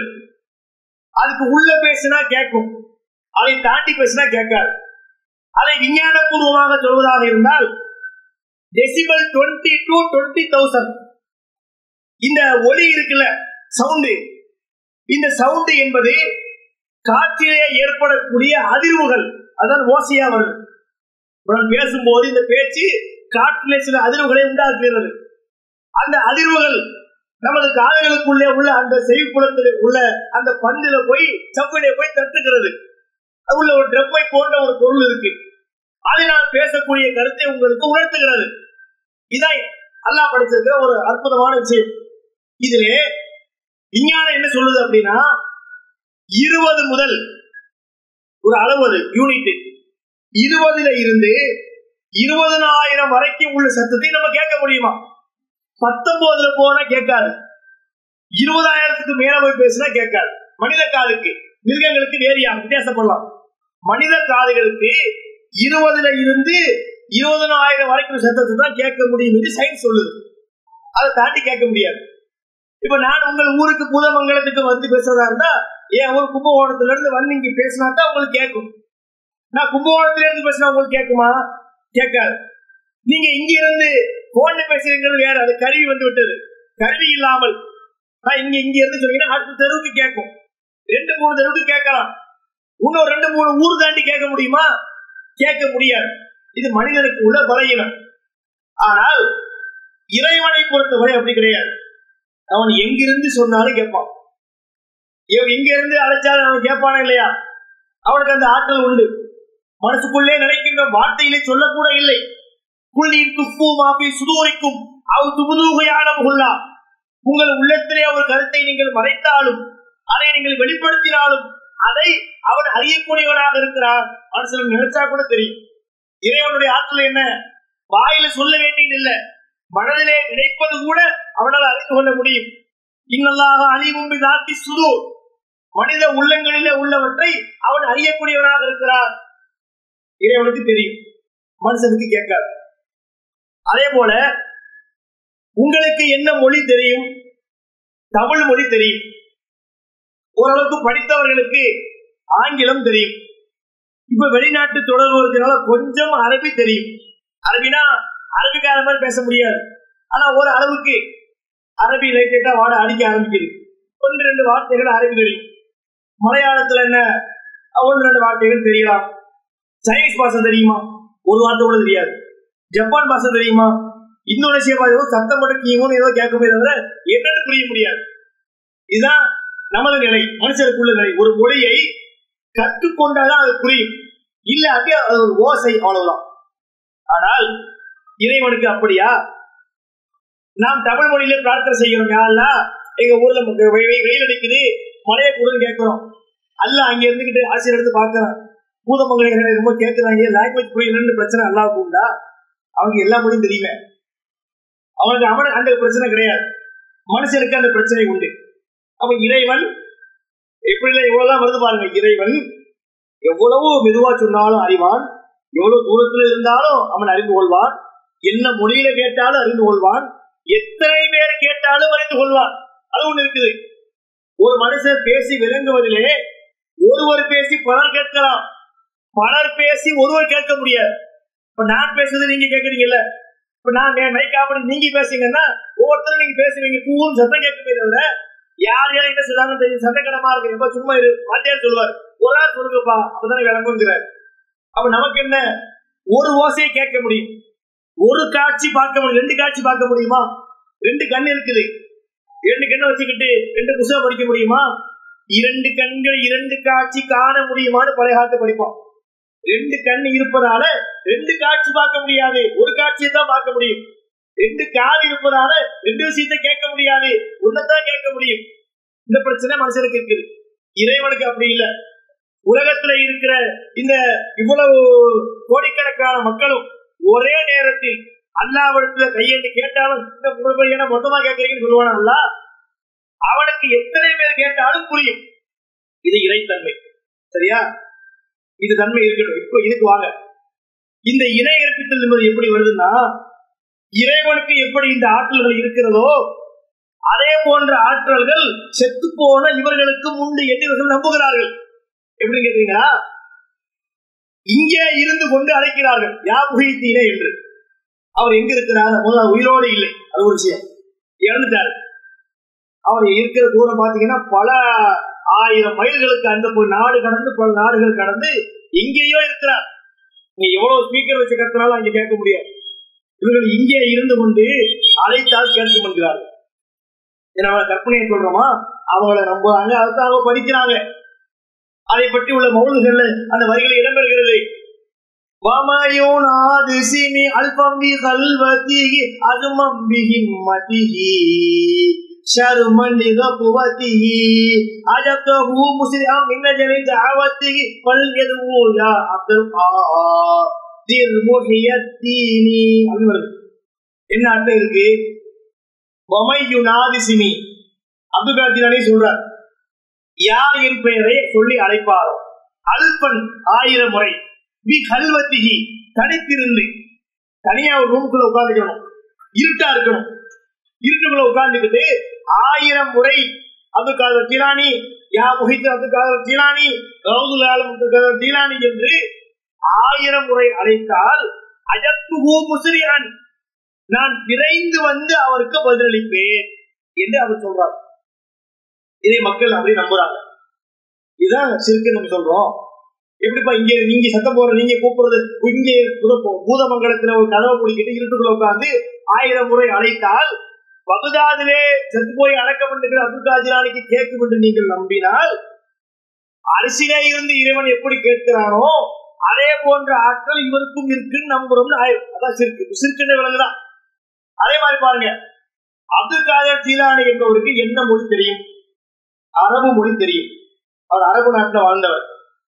அந்த பகுதியில வேற ஏதாவது பக்கத்துல வட்டாரத்துல ஏதாவது பேசியிருப்பாங்க. அந்த மொழிகள் தெரிஞ்சிருக்கலாம் தமிழ் மொழி தெரிஞ்சிருக்க வாய்ப்பே இல்லை. தமிழ் மொழி தெரிஞ்சிருக்கிறது வாய்ப்பு கிடையாது. சரி தமிழ் மொழி கூட வந்து கத்துக்கிட்டா மலையாளம் தெரிஞ்சிருக்க வாய்ப்பு இல்லைன்னு சொல்லணும் கன்னடம் இருக்கு தெலுங்கு இருக்கு குஜராத்தி இருக்கு மராட்டி எத்தனையோ பாஷைகள். இவன் சொல்றாங்க எந்த பாஷையிலே சொன்னாலும் அவருக்கு விளங்கும் அப்படின்னா அவர் வாழும் போதே அவருக்கு எல்லா பாஷையும் தெரியாது. அப்துல் காஜி இருக்கிறார்ல அவர் வாழும் போதே அவருக்கு எல்லா பாஷையும் தெரியாத போது மௌத்தா போனதுக்கு பிறகு எப்படி எல்லா பாஷையும் தெரியும்? எல்லா பாஷையும் அல்லாஹ்க்கு தெரியும். அப்ப எப்படி எல்லா பாஷையும் அல்லாவுக்கு தெரியும் என்று நம்புகிறோமோ அதுபோல இறந்து போன இவருக்கும் தெரியும் என்று நம்பினால் அதுதான் இறை கற்பித்தல் இருக்கின்ற இறைவனோடு பகுதாதில உள்ள இருக்கக்கூடிய அபுதா நீராணியை இணைத்து விட்டார்கள். அந்த ஆட்கள் இவருக்கும் உண்டு என்று நம்புகிறார்கள்.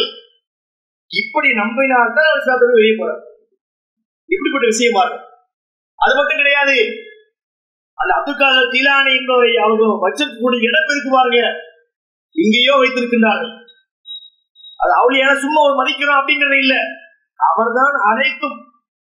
எப்படி எந்த அளவுக்கு சொல்றாங்கன்னா ரபியுல் ஆகர் மாதம் அந்த மாசத்துல முகித்தின் மௌலதுன்னு ஒண்ணு ஓதுவாங்க. இனி இவ்வளவு பிரயாசங்களை ஓதுவாங்க. அதுல இடம்பெறக்கூடிய வார்த்தைகள் அதுக்கு சான்றாக இருக்கிறது. அதை சொல்றாங்க பாருங்க. ஒரு சம்பவம் வருதுங்க அந்த முகித்தின் மௌலதுல அதாவது படிச்சு காட்டுறேன் رأبيفات سقيما من ربوتها أن يقيما لما غدا مستقيما ناداه أن يقيمامي إني لدي نور شادي أيتني كي نادي لكم به كل نادي يا محي الدين ஆமே இது அது இதே டியூன் அவங்களும் ஓதுவாங்க அதான் அதே டியூன் உங்களுக்கு ஓதி காட்டுறாங்க இதுக்கு என்ன அர்த்தம் ஒரு சம்பவம் இது ரஆபி ஃபத்தின் சகீமா ஒரு நாள் அப்துல் காதர் ஜீரானி வாக்கிங் போயிருக்கிறார் அவர் நடந்து போயிருக்கிறார். அப்போது ஒரு சக்கீம் சக்கீம்னா ஒரு நோயாளி ஒரு ஆள் சௌக்கியம் இல்லாம கிடக்குறார். ரோட்ல போகும்போது இங்க கிடக்குற உரத்துல அவரு மின் முகுத்திகா ஐயுக்குமா தன்னை தூக்கி விடுமாறு. முகித்தின் அந்த இவரிடத்துல அப்துல் இடத்துல கேட்டார். இவர் போய் லம்மா கதா புஸ்தகைமா. அவரை தூக்கி நிலை நிறுத்திய போது தூக்கி நிப்பாட்டார் நிப்பாட்டின உடனே அந்த ஆள் சொன்னாரா? முடியாம கிடந்த அந்த நோயாளி சொன்னாரா? நீங்க தூக்கி நிறுத்தி விட்டீர்களே. நான் யார் தெரியுமா? இன்னீல தீனு ரஷாத். நான் தான் நேரான இஸ்லாமிய மார்க்கம். இஸ்லாமிய மார்க்கம் எப்படி சௌக்கியம் இல்லாம போக மனுஷனா? அதுக்கு ரெண்டு கை ரெண்டு காலு ஒரு ரெண்டு ரெண்டு கண்ணு ஒரு மூக்கு அப்படின்னா உறுப்புகளா இருக்கிறது. அது நம்பிக்கை. உருவம் கிடையாது. அப்ப இஸ்லாமிய மார்க்கமே முடியாம கிடக்கும் போது இவர் தான் தூக்கி நிறுத்தினாராம். உடனே அவர் சொன்னாராம் என்னையவே நீங்கள் தூக்கி நிறுத்தி விட்டீர்கள் நிலைநிறுத்தி விட்டீர்கள் இன்று முதல் நீங்கள் முகித்தீன் என்று எல்லோராலும் அன்போடு அழைக்கப்படுவீர்கள் அப்படின்னு சொல்லிட்டாராம். அது வரைக்கும் அவருக்கு முஹீத்தீன்கிற பேர் கிடையாது அப்துல் தான் பேர். முஹீத்தீன் என்ன அர்த்தம்? மார்க்கத்தை உயிர்ப்பித்தவர் அர்த்தம். முகியை என்றால் உயிர்ப்பித்தவர் தீன்னா மார்க்கம். மார்க்கத்தையே உயிர்ப்பித்த காரணத்தினால்தான் அவருக்கு முகித்தீன் என்று பெயர் வந்தது. தெரியாத தெரியுதா முகித்தின் பேருக்கு எவ்வளவு விளக்கம் இருக்கு பாருங்க. நம்ம முகித்தி முகித்தி சொல்லிட்டு இருக்கிறோம். பள்ளியாசல் இங்க உள்ள பார்த்தோம் முகிதா முகிதின் ஆண்டவர் பள்ளிவாசல் பள்ளியாசலுக்கு பெயர் இருக்கிறது. மார்க்கத்தையே உயிர்ப்பித்தவர் என்று வில்லங்கமான அர்த்தம் அதுக்கு இருக்கிறது. அப்ப எங்க கொண்டு வைக்கிறாங்கன்னு புரியுதா? இறைவனுக்கு அங்கே கொண்டு வைக்கிறாங்க. இது ஒரு சம்பவம். அந்த முகித்தின் முதல்ல நிறைய இருக்கிறது அது அடுத்தோடு பாத்தீங்கன்னா இன்னொன்று ஒரு பேச்சு படிக்கிறாங்க இதுவும் மகுரத்து சியாம். காலத்திலவும் தாத்துல் பித்தாம் லம் எல்கமில் யௌம குலாம்.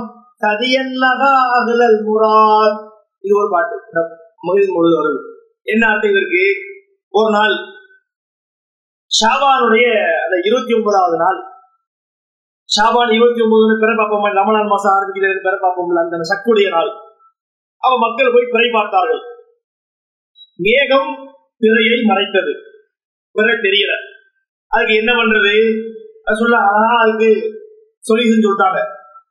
சூமோ நீ ருகியத்திகி விரைபார்த்து நோன் ஓயுங்கள் அத்திருளி ருகியத்திகி விரைபார்த்து நோன்பை விடுங்கள். மேகமூட்டமாக இருந்தால் பக்குத்துரு இட்டத்த ஷாபான சலாபி. ஷாபான் மாதத்தை முப்பதாக்கிருங்க அவுட் ஆக்கிருங்கன்னு சொல்லிட்டாங்க. இவர்கள் என்ன செய்யறாங்க அந்த அப்துல் ராணி வாழ்ந்த ஊர்ல மேகத்தை பார்த்தா மேகம் மறைச்சிருக்கு பிறைய பிற தெரியல. நேரம் வந்தாங்க யாரிடத்துல? இடத்துல தாயாரிடத்துல வந்து என்னம்மா ஒரே குழப்பமா இருக்கு பிற தெரியல மேகம் மறைச்சிருக்கு அப்படின்ன போது அந்த அம்மா சொன்னாங்களாம் ரமலான் மாசம் ஆரம்பித்து விட்டது. எப்படிமா சொல்றீங்க? அப்ப அது இந்த அப்துல் கைப்பிள்ளை. அது பால்குடி பருவத்தில் இருக்கக்கூடிய குழந்தை. அவங்க சொல்றாங்க எனது மகன் இன்று தாய்ப்பால் குடிக்கல. நோம்புஸ்டர் கைப்பிள்ளையாக இருந்த அப்துல்லா ஜீலானி தாய்ப்பால் குடிக்காம இருந்துட்டாராம். அதனால அவர் நோன்பு வைத்து விட்டார். எனவே ரமணான் ஆரம்பித்து விட்டு நோன்பு வைங்க என்று சொன்னார்கள் என்று எழுதியிருக்கிறார்கள் முதல்ல நோன்பு யாருக்கு கடமை? பருவமடைந்தவருக்கு கடமை. பால்குடி பருவத்தில் உள்ள ரெண்டு வயசு பிள்ளைக்கு நோம்பு ரெண்டு வயசு வரைக்கும் பால் நோம்பு இருக்கு. அந்த வயசு பிள்ளைக்கு நோம்பு கடமை? முதல் நாளுக்கு நோம்பு இருப்பது தெரியுமா? ரமணான் மாசம் உண்டு அதெல்லாம் ஒரு ஏழு வயசுல ஆறு ஏழு வயசுல தான் இந்த நோம்பு பத்திர நமக்கு அறிய வரும். அப்ப என்ன செய்யறாங்க? அவர் எங்கேயோ கொண்டு போய் வைக்கிறார்கள். இதைத்தான் நாம் இணை கற்பித்தல் ஒரு மனிதனை நாம் இந்த இடத்துல கொண்டு வைக்க கூடாது இறைவன் இறைவன் தான். மனிதன் மனிதன் தான். எவ்வளவு திறமையாக வாழ்ந்தாலும் எவ்வளவு தியாகம் செஞ்சாலும் ஒரு மனிதனால் இறைத்தன்மையை பெறவே முடியாது. இதான் இஸ்லாம் சொல்லக்கூடிய தீர்ப்பு. அப்ப பாத்தீங்கன்னா இதுல எவ்வளவு பிரச்சனைகள் இருக்கிறது இது அங்கே. அடுத்து நம்ம தமிழ்நாட்டை கொஞ்சம் எடுப்போமே தமிழ்நாட்டை பத்தி பேசுறது சரி வராதுல்ல. தமிழ்நாட்டை பாத்தீங்கன்னு சொன்னா இங்க நம்பர் ஒன் யாரு? நாகூர் இருக்கக்கூடிய சாகுல மீது நாயகம் என்று சொல்கிறார்கள். அவர் யாரு? அவர் ஒரு பெரிய மகான். அவர் பல தியாகங்கள் செய்தார். அவர் அவருக்கு போயாச்சுன்னா அங்க அவர் நோயெல்லாம் நீக்கிடுவார். சொல்றாங்க நமனை விரட்ட மருந்து ஒன்று இருக்குது. நாகூதர் காவிலே நமன்னா யாரு? யமன். திரு சமுதாய மக்கள் வாசியில யமன். நமது பார்வையில நமன். அதாவது மலக்குள் மௌத் உங்கள் உயிரை கைப்பற்றக்கூடிய மலக்குள் மௌத்து கல்ல கொண்டு அடிச்சு இறக்கலாம் அதுக்கு ஒரு மருந்து இருக்குது. அது எங்க கிடைக்கும்? நாகூதர்களால கிடைக்கும். நாகூர்ல நீங்க போனீங்க சாவை வென்று விடலாம். சரி நாகூருக்கு போயாச்சு. அது எந்த நோய்க்கு எல்லாம் மருந்து கிடைக்கும்? கொரோனா எல்லாம் பரவிக்கிட்டு இருக்கு. புது புது தான் வருது. எய்ட்ஸ் வருது. அது மாதிரி இப்ப எத்தனையோ நோய் சொல்றாங்க. அதுல மருந்து இல்லாம இருக்கு. எந்த நோய்க்கு மருந்து கிடைக்கும்? இல்லாம இந்த பிணி கொண்டு இந்த பிணிக்கு இல்லை என்று சொல்ல மருந்து பிணினா நோய். இந்த நோய் அந்த நோய்னு கிடையாது. எல்லா நோய் ஆல் டிசீசஸ் எந்த நோயாக இருந்தாலும் சரி லாபத்துக்காக கூட மருந்து கிடைக்கும். சரி எப்பவே கிடைக்கும்? டாக்டர் எவ்வளவு நேரம் பார்ப்பாரு அப்படின்னு கேட்டீங்கன்னா அது இந்நேரம் விற்கும் இந்நேரம் விற்கப்படாது என்று சொல்லப்படா மருந்து அதாவது டுவெண்ட்டி ஃபோர் இன்ட்டு செவன் இருபத்தி நாலு மணி நேரமும் ஏழு நாட்களும். வருஷத்துல எந்த நேரத்துல நீங்க போய் கேட்டாலும் உங்களுக்கு மருந்து அவைலபிளா கிடைச்சிக்கிட்டே இருக்கும். இப்படி நம்புறாங்க பாருங்க. அல்லா நம்பரமா இருக்கா இல்ல இறைவன் எப்படி எந்த நேரத்திலே குணமாக்குவான் நம்புறோமோ அந்த மாதிரி இருக்கிறது. அவரிடத்துல போய் குழந்தை வேண்டும் என்கிறார்கள் யாரிடத்திலே? நாகூர்ல போய் தர்கால அமர்ந்து கொண்டு எங்களுக்கு ஒரு குழந்தைய கொடுங்க. உங்களுக்கு நான் எங்களுக்கு குழந்தை பிறந்தா உங்கள் பேரை எங்க பிள்ளைக்கு வைக்கிறோம். இத்தனை பேர் வச்சுக்க நாகூர் பிச்சைன்னு பேரு. நம்ம சமுதாயத்துல பாத்தீங்கன்னா நாகூர் பிச்சை மயிலின் பிச்சை கனவா பிச்சை பிராமணை பிச்சை இப்படி எத்தனை பேர் வருதுலாம் பாத்தீங்கன்னா இந்த மாதிரி விஷயங்கள் இந்த மாதிரி விவகாரங்கள் இருக்கும் பிள்ளை இல்லாம போய் ஒரு ஏற்றி கடன் பண்ணி அவங்க பிள்ளைய கொடுத்தாங்களாம் இது ஒரு விஷயம் என்ன தெரியுமா? இவர்கள் யாரிடத்திலே சென்று குழந்தை கேட்கிறாங்க நாகூர்ல அவருக்கே முதல்ல குழந்தை கிடையாது. அது நம்ம சொல்ல அவங்க அவங்க வரலாறே சொல்லுது. அந்த வரலாறை எங்கேயும் தேடி போக வேண்டியதில்லை. நாகூரை போய் பாட்டில் படிச்சிட்டார். அவருக்கு மனைவியும் இல்லை பிள்ளை பிள்ளையும் இல்லை கல்யாணமே பண்ணல. யாருக்கு? இந்த நாகூர்ல இருக்கிறாரே. அவருக்கு மனைவியும் கிடையாது பிள்ளையும் கிடையாது. அவர் படிப்பாரு. இருபத்தி எட்டாம் வயது நிறைந்தது விதமாய் திருமணம் செய்திடவே அருமை பெற்றோர் முனைந்தார்கள் அதனை மறுத்தார் திடமாக அல்லாவின் தொண்டுக்கு என்னை நானே அர்ப்பணம் செய்து கொண்டேனே கல்யாணத்தை விரும்பேன் என்று கண்டிப்புடனே கூறினரே அவர் சாகே பிரானாம் வருதா? கருணை கடலாம் காதல் வழியின் காரண சரிதம் கேளுங்கள். பாட்டு படிப்பார். அதுல வருது இருபத்தி எட்டு வயசு முடிந்து விட்டது. இதமாய் திருமணம் செய்திடவே. அருமை பெற்றோர் முறைந்தார்கள் அலையன்ஸ் பார்க்க கிளம்புறாங்க. அதனை மறுத்தார் திருமணம் தொலைத்து விடுவேன். அல்லாவின் தொண்டுக்கு என்னை நானே அர்ப்பணம் செய்து கொண்டேனே. நான் வந்து தருகா இப்படிதான் கிடப்பேன். கல்யாணத்தை விரும்பேன். விரும்பேன் விரும்ப மாட்டேன். கல்யாணத்தை விரும்பேன் என்று கண்டிப்புடனே கூறினரே. கல்யாணம் என்று பேசவே கூடாது என்று அவர் மறுத்துவிட்டார். அப்ப கல்யாணமும் ஆகல. கல்யாணமும் ஆகாது பிள்ளையும் இல்லை. அப்ப அவர்கிட்ட போய் பிள்ளை தாய் என்று எந்த ராசிகளை கேட்கின்றார்கள் ஆனா அவர் மௌலில் ஒண்ணு இருக்கிறது. என்னன்னா அவர் ஒரு பிள்ளை கொடுத்திருக்கின்றார். அதுக்கு ஒரு சம்பவம் உண்டு. ஒரு பெண்மணிக்கு குழந்தை இல்லை. குழந்தை இல்லை என்றால் எங்க போவாங்க? ஜைனகாலஜிஸ்ட் அப்படின்னு ஒரு மருத்துவர் இருப்பார். மகப்பேறு குழந்தைகள் மருத்துவர் இருக்கிறாங்களா அங்க போய் அங்க போய் காட்டியாச்சுன்னா ஸ்கேனு எல்லா இடத்தையும் பிசிஓடி உண்டா தைராய்டு உண்டா? எல்லாம் செக்அப் பண்ணி அதுக்கு மரத்தை மருந்து கொடுத்தா அப்புறம் என்ன செய்யும்? குழந்தை தங்கும். அந்த மாதிரி மருத்துவர்கள் இன்னைக்கு வந்து விட்டது. அந்த மாதிரி ஆட்ட போயிருக்கோம் அன்னைக்கு உள்ளது என்ன காசு சேர்ந்து போறேன்னு தெரியல இவர். விட்டு போய் அவளியாவே எனக்கு குழந்தை இல்ல அப்படின்னு சொன்னாங்களாம். அதுக்கு இவர் வைத்தியம் பார்க்கிறார். என்ன வைத்தியம்? வெத்தலை. ரெண்டு ரூபாய்க்கு வெத்தலை வாங்கி வாயில போட்டு அத வெத்தலையை சும்மா கொடுத்த கூட ஒரு நாகரிகமா இருந்திருக்கும். அந்த வெத்தலைய வாயில போட்டு மென்றுக்கிறார் அதை வந்து பஸ்பமாக்கி ஒரு உருண்டை எடுத்து அப்படி கொடுத்துருக்கிறார். இதை சாப்பிடுமா? உனக்கு குழந்தை வரும். அந்தமா வாங்கி அந்த வெத்தலையை புழுங்கினாங்க. அவங்களுக்கு குழந்தை உண்டாகி விட்டார் என்று அவங்க நம்புறாங்க. இதெல்லாம் லாஜிக் இருக்கிறதா?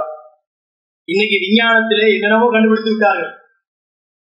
ஒரு ஆண் குழந்தை எப்படி பிறக்கிறது பெண் குழந்தை எப்படி பிறக்கிறது அந்த நாற்பத்தி ஆறு ஜோடி குரோமோசோம்களிலே அனைத்தும் ஒன்றுதான். கடைசி ஒரு குரோமோசோம் தான் ஆணா பெண்ணா என்று தீர்மானிக்கிறது.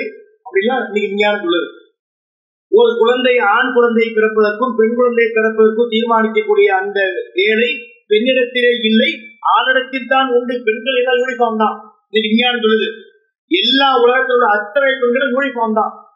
அது ஆணா பெண்ணா என்று தீர்மானிக்கக்கூடிய விஷயம் பெண்ணிடத்தில் இல்லை. ஆணிடத்தில் தான் உண்டு. விட முடியாது ஆனா இங்க இருந்தா அது போய் ஆகணும். இந்த கிராமப்புறங்கள்ல பாத்தீங்கன்னா பெண் பிள்ளையை பத்தி விட்டா தூக்கி போட்டு மனைவியை மிதிப்பாங்க. நியாயப்படி கணவனுக்கு தான் மிதிக்கும் ஏன்னா அதுக்கு காரணம் அவன் கிடையாது. எல்லாம் யூனிஃபார்ம் தான் அங்க அதுக்கு காரணம் இவன் தான். இவனை திட்டமிட முடியாது கொடுக்கறது இறைவன். ஆனா அது ஒரு வகையில பார்த்தா காரணம் ஆம்பளை தான். இவ்வளவு விஞ்ஞானம் சொல்லி இருக்கும் போது ஒரு வெத்தலையை உருட்டி கொடுத்தா எப்படி குழந்தை பிறக்கும்? அது ஏதாவது ஒரு லாஜிக் உண்டா? வெத்தனையை கொடுத்தா எப்படிங்க குழந்தை பிறக்கும்? யாரையும் நம்புகிறார்கள். அப்ப அப்படி ஒரு நம்பிக்கை. இப்படி எல்லாம் இந்த வழிபாடு வந்து எங்கேயோ கொண்டு போய் கொண்டிருக்கிறது.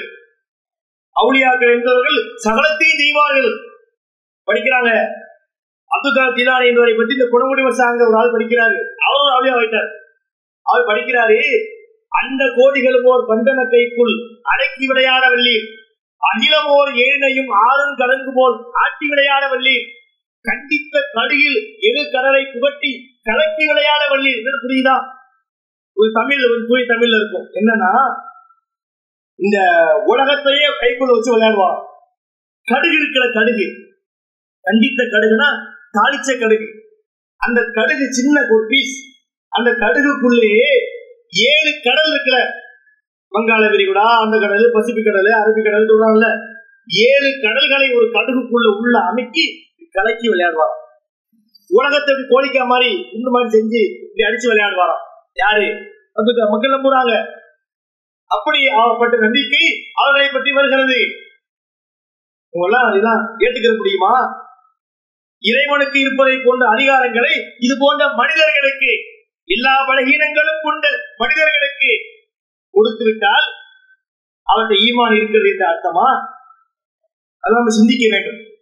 அடுத்து இங்க பாத்தீங்கன்னா முதல்ல அடிப்படை கேள்விக்கு வரும் ஒருவரை அவுளியா என்கிறார்களே இறை நேசர் என்கிறார்களே அதுக்கு ஏதாவது ஆதாரம் எவிடன்ஸ் வேணுமா இல்லையா? எல்லாத்துக்கும் எவிடன்ஸ் கேட்கிறாங்க இன்னைக்கு உலகத்துல. குடியுரிமைக்கு எவிடன்ஸ் கேட்டுக்கிட்டு இருக்கிறான். அவன் எவிடன்ஸ் என்ன? இந்த மாதிரி உங்க அவுளியாக்கள் என்பதற்கான சான்று என்ன? கொண்டு வாங்க. அல்ல சொன்னா கொண்டு வாங்க. அல்லாவுடைய தூதர் சொன்னாங்க என்னுடைய சமுதாயத்திற்கு ஒருத்தர் வருவாரு அவர் ஒரு பெரிய அவுளியாவா இருப்பார் சொன்னாங்கன்னா அதை கொண்டு வாங்க. ஒன்றும் கிடையாது. அவரை பற்றி இவங்க சொல்றதுதான் ஆதாரம். அஜ்மீர் ஹாஜா நல்லவர் என்று யார் சொல்றா? நாகரடிப்பா சொல்லுகின்றார். அது ஆதாரம். இது ஆதாரம்? அஜ்மீர் ஹாஜா நல்லவர் என்று நாகரடிப்பா ஒரு பாட்டிலே படிக்கின்றார். காரணம் விளங்குகின்ற கோமானே கருணை ஓங்குகின்ற சீமானே தாரணி போற்றுகின்ற பூமானே தன்மை நிறைந்த ஜோதி மதிவானே பூரண ஞான பெற்ற பெருமானே பொய் மெய்யாவும் என்ற எம்கோனே ராஜாவை அஜ்மீர் ராஜாவின் படிக்கிறார். இவர் நல்லவரு வல்லவரு இவர் உலகமே புகழுது பாராட்டுது அப்படின்னு யாரு சொல்றா? நாகூர் கண்டிப்பா சொல்றார். அவர் சொல்ற நம்ம ஏத்துக்க முடியுமா? அவர் என்ன நபியா? அவுளியாக்க போறாங்க. இப்ப கொஞ்சம் வளர்ந்து இருக்கிறார் அவர். இப்ப எத்தனையோ பல அவுளியாக்கள் வந்து விட்டார்கள். இப்ப ரெண்டு அவுளியாக்கள் பாமாகிட்டு இருக்கிறாங்க. ஒரு அவுளியா இன்னிசை அவுளியா. அது யாரு? நாகூர் அணிப்பா. இன்னொரு அணிப்பா அணுகுண்ட அவுளியா. அது யாரு? அப்துல் கலாம். அதுக்கு இன்னொரு ஐம்பது வருஷம் ஆகும். அது வந்து அது நிறைய கட்டி சந்திரத்தை பூசி சில கூடு தூக்கிடுவாங்க. கடைசியில அந்த நிலைக்கு தான் போகும் அப்ப பாத்தீங்கன்னா இந்த மாதிரி குற்றீசல்களை போல புதுசு புதுசா கிளம்பி வரக்கூடிய அவுளியாக்கள். இந்த குணங்குடி மஸ்தான் நான் சொன்னேன். அவனை வெளிப்படையாவே பார்த்தீங்கன்னா அவனுக்கும் இஸ்லாத்துக்கு சம்மந்தமே கிடையாது. இஸ்லாம் சொல்லக்கூடிய கருத்துக்களுக்கு நேர் முரணான கருத்துக்களை அவன் படிக்கிறான். இறைவன் சாப்பிட மாட்டான். இறைவன் சாப்பிட மாட்டான் என்று மார்க்கம் சொல்கிறது. அல்ல சாப்பிடுவானா? சாப்பிட மாட்டான். ஆனா இவன் இறைவனுக்கு சாப்பாடு தருவான். யார் இந்த குணமொழி மஸ்தாங்கிறவன்? அவன் பாத்தீங்கன்னா கல்யாணம் பண்ணாம அவன் காட்டுக்கு போய் வாழ்ந்தான். அவன் அவனை பத்தி உள்ள வரலாறுல இருக்குது. காட்டுக்கு போய் வாழ்ந்தாச்சு. அவன் என்ன செய்கிறான்? கல்யாணம் பண்ணாதே என்கிறான். திருமணம் பண்ணக்கூடாது. ஏன் தெரியுமா திருமணம் பண்ணக்கூடாது? ஆடென்றும் மாடென்றும் வீடென்றும் தேடென்றும் ஆண்டவனை மரப்பாக்குவாள் நீ கல்யாணம் பண்ணேன்னா உன் வீட்டுக்கு வரக்கூடிய உன்னுடைய மனைவி ஆடு வேணும் மாடு வேணும் உடைய உயிரை வாங்குவாள். கடவுளை வணங்க விட மாட்டாள் எனவே திருமணம் முடிக்காதே என்கிறார் ரசூல்லா திருமணம் முடிக்கணும் நாங்க எனது வழிமுறையை புறக்கணிக்கிறவன் என்னை சார்ந்தவன் இல்ல அப்படின்னாங்க. இவன் கல்யாணம் பிடிக்காதங்கிறான் அப்ப பாருங்க எப்படி? இஸ்லாம் சொல்லக்கூடிய கருத்துக்கு நேர் முரணான கருத்தை ஒருத்தன் சொன்னானா அவன் அவுளியாவுடைய பட்டியல சேர்ந்து விட்டான். அப்ப இந்த வழிபாடு என்பது தப்புங்க. நிறைய இருக்கிறது. இந்த தலகா வழிபாடு என்று எடுத்தோம் சொன்னா அது அவ்வளவு நிறைய டீட்டெயில் இருக்கிறது. இதை நீங்க அடிப்படையா வச்சுக்கோங்க. இறுதியாக தர்கா விஷயத்துக்கு நான் உங்களுக்கு சொல்லிக்கிறேன் தர்கா வழிபாடு நம்புறாங்கல்ல. சரி அவர் நல்லவராகவே இருக்கட்டும். அவுளியாவா இருக்கட்டும். அவரை மாதிரி ஒரு ஆள் இல்லைன்னு இருக்கட்டும். மௌத்தாயிட்டாரு. கொண்டு போய் கபர்ல அடக்கியாச்சு. ரசுல்லா என்ன சொன்னாங்க? ஒருத்தரை கபர்ல அடக்கம் செய்ததற்கு பிறகு அவரை விசாரிப்பதற்கு முன்கர் நக்கீர் என்கின்ற வழக்குகள் வருவாங்க. விசாரிப்பாங்கன்னு சொன்னாங்களா? வந்து கேட்பாங்க. விசாரணை உண்டு. மர் ரப்புக்க உன் இறைவன் யார்? மண் தீனுக்க உனது மார்க்கம் என்ன? இந்த இந்த மனிதர் யார் ரசுல்லாவை பத்தி கேட்பாங்க. அப்ப நல்லடியாராக வாழ்ந்தவர் அதுக்கு என்ன செய்வாரு? சரியான பதிலை சொல்லுவார். பதிலை சொல்லி முடித்த உடனே அவருக்கு வந்து முதல்ல நரகம் காட்டப்படும். நரகத்தை காட்டிவிட்டு இது உனக்குரிய நரகம். நீ தவறு செய்திருந்தால் நரகத்துக்கு போயிருப்பாய். ஆனா நீ செய்யவில்லை. நீ நல்லடியாராக வாழ்ந்திருக்கிறாய். எனவே உனக்குரிய சொர்க்கம் என்று அவருக்குரிய சொர்க்கம் காட்டப்படும். அவரது கபர் விசாலமாக்கப்படும். அவரது கபருக்கு ஒளி ஊட்டப்படும். அப்படின்னா சொல்லப்படுது. உடனே அவர் என்ன செய்வாராம் அங்கிருந்து கிளம்புவாராம் எங்க இருந்து கபூர்ல இருந்து எந்திரிச்சு கிளம்புவாராம் எங்கப்பா போறீங்க? இல்ல நான் இந்த விஷயத்தை அதாவது நான் வெற்றி பெற்று விட்டேன். எனக்கு சொர்க்கம் கிடைக்க போகுது என்ற இந்த விஷயத்தை நான் போய் என்னுடைய குடும்பத்தார்ட்ட சொல்ல போறேன். எவ்வளவு முக்கியமான ஒரு விஷயம் இது. இன்னைக்கு பத்தாம் கிளாஸ் எக்ஸாம் எழுதாமலே பாஸ் ஆக்கி விட்டாங்க. அதுக்கு வாழை சைக்கிள் எடுத்துட்டு மூணு ரூபா சொல்லி நான் பாஸ் ஆகிட்டேன்னு சொல்லி திடீர்னா இல்லையா பயலுகள்லாம்? அப்ப இது எப்படிப்பட்ட ஒரு பாசை இது? அப்ப இந்த ஒரு பாசை போய் சொல்ல போறேன்னு அவர் கிளம்புறாரு. அப்போது இல்லை நீ தூங்கு. எப்படி தூங்கு? சாதாரண தூக்கம் இல்லை. நம்க நௌமத்தில் அரூஸ். அரூஸ்னா புது மாப்பிள்ளை. ஒரு புது மாப்பிள்ளை காரணம் விடிய காலம் எப்படி தூங்குவான்? அசை அயர்ந்து தூங்குவான். எந்திரிக்கவே மாட்டான். ஆழ்ந்த தூக்கம். அது போன்று தூங்கு என்று அவர் தூங்க வைக்கப்படுவார். எதுவரையில்? கியாமத்து நாள் வரை. ஒரு நல்லடியார் அவுளியா நபிமார்கள் நல்லடியார்கள் எல்லாமே அந்த கேட்டகரியில் வந்துருவாங்க. நல்லடியார். அவரே கபரிலே தூங்க வைக்கப்படுகிறார். கியாமத்து வரைக்கும். ஒரு தூங்குறவர்கிட்ட போய் எனக்கு சோறு கொடுங்க. எனக்கு விசா கொடுங்க. எனக்கு சுகத்தை கொடுங்க. அப்படின்னு கேட்டா அவருக்கு விளங்குமா? புரியாது. இது ஒண்ணு. இன்னும் ஒரு சாரார் உண்டு. அது யாரு? தீயவர்கள். அவங்கள கொண்டு போய் அடக்கம் பண்ணிட்டு அவங்கள்ட்ட போய் கேள்வி கேட்பாங்க. மறுப்புக்க அவன் ஹாஹாரா ஆதிரி. ஐயோ எனக்கு தெரியலையே. மண் தீனுக்கு அவருடைய மார்க்கம் என்ன? காகாலா ஆதிரி எனக்கு தெரியாது. இப்படி சொல்லிட்டு இருப்பான். கடைசியில் அவனுக்கு ஃபெயிலா போயிட்டான். அவனுக்கு முதல்ல சொர்க்கம் காட்டப்படும். இது உனக்கு உரிய சொர்க்கம். நீ ஒழுங்கா வாழ்ந்து இருந்தால் இந்த சொர்க்கத்துக்கு போயிருப்பாய். ஆனா நீ ஒழுங்கா வாழவில்லை என்று அவனுக்கு கூறிய நரகம் காட்டப்படும். அவனுக்கு நெருப்பாதான விரிப்பு விரிக்கப்படும். அவனுக்கு என்ன? கபூர் அவனை நெருக்கும். விழாவோடு விழாக்கள் கோர்த்து கொள்ளும் அளவிற்கு கபூர் மன்னரை அவனை நெருக்கும் என்று நபியர்கள் சொன்னார்கள். அப்ப கபூர்ல முழிச்சிருக்கிறது யாரு? நரகவாசி. முழிச்சிருக்கிறாங்கன்னு வச்சுக்கிட்டா கூட அவன்கிட்ட போய் எங்களுக்கு பார்த்து ஹெல்ப் பண்ணுங்கன்னா அவனே நரகவாசி. அவனுக்கு இங்க உத விழுந்துகிட்டு இருக்கு. அவன்கிட்ட போய் தாங்கன்னு கேட்கறது ஆட்சி போல கேட்காது. நரவாசியாக இருந்தால் கூட இங்கிருந்து பேசுவது அங்கு கேட்காது. அல்லாஹ் சொல்கிறான் வருசகுன் இலா யோமி யுபாக்கும் இந்த உலகத்துக்கும் அவர்களுக்கும் மத்தியிலே ஒரு திரை இருக்கின்றது. இந்த திரையை தாண்டி அங்கே உள்ளது இங்கே வராது இங்கே உள்ளது அங்கே போகாது. இது ஒண்ணு நீங்க புரிஞ்சீங்கனாலே போதும். இந்த அடிப்படையில பார்க்கும்போது இறந்தவங்கிட்ட போய் கேட்பதற்கு எந்த அடிப்படையும் கிடையாது. அதே போன்று நபி அவர்கள் சொன்னார்கள் இறந்து போனவருடைய கபரை கட்டக்கூடாது. மகாரசுல்லா சல்லா அலை செல்லம் நபி அவங்க தடுத்தாங்க ஐ யுக்காத அழகி கபரின் மீது அமருவதை ஐ யுபுனா அழகி கபரின் மீது கட்டடம் கட்டுவதை நபி அவங்க தடுத்தாங்க. கபரை பூசக்கூடாது என்று சொன்னார்கள். கபர்களில் விழா கொண்டாடக்கூடாது என்று சொன்னார்கள். லா தஜ்அலு கபர் ஈதன். எனது கபரை விழா கொண்டாடும் இடமாக நீங்கள் ஆக்காதீர்கள் என்று எச்சரித்தார்கள். இப்படி எல்லாம் தெளிவான செய்திகள் சொல்லப்பட்டிருக்கும் போது அந்த கபூர்ல போய் உட்கார்ந்து கொண்டு ஒரு சமுதாயம் ஒரு வழிபாடு நடத்துகிறது என்றால் அவங்க சிந்திக்க வேண்டியது நம்ம யாரையும் கட்டாயப்படுத்தலங்க. இந்த பாயிண்ட நீங்க பாருங்க. இறைவன் கேட்கிறான். நிறைய கேள்விகள் கேட்கிறான்.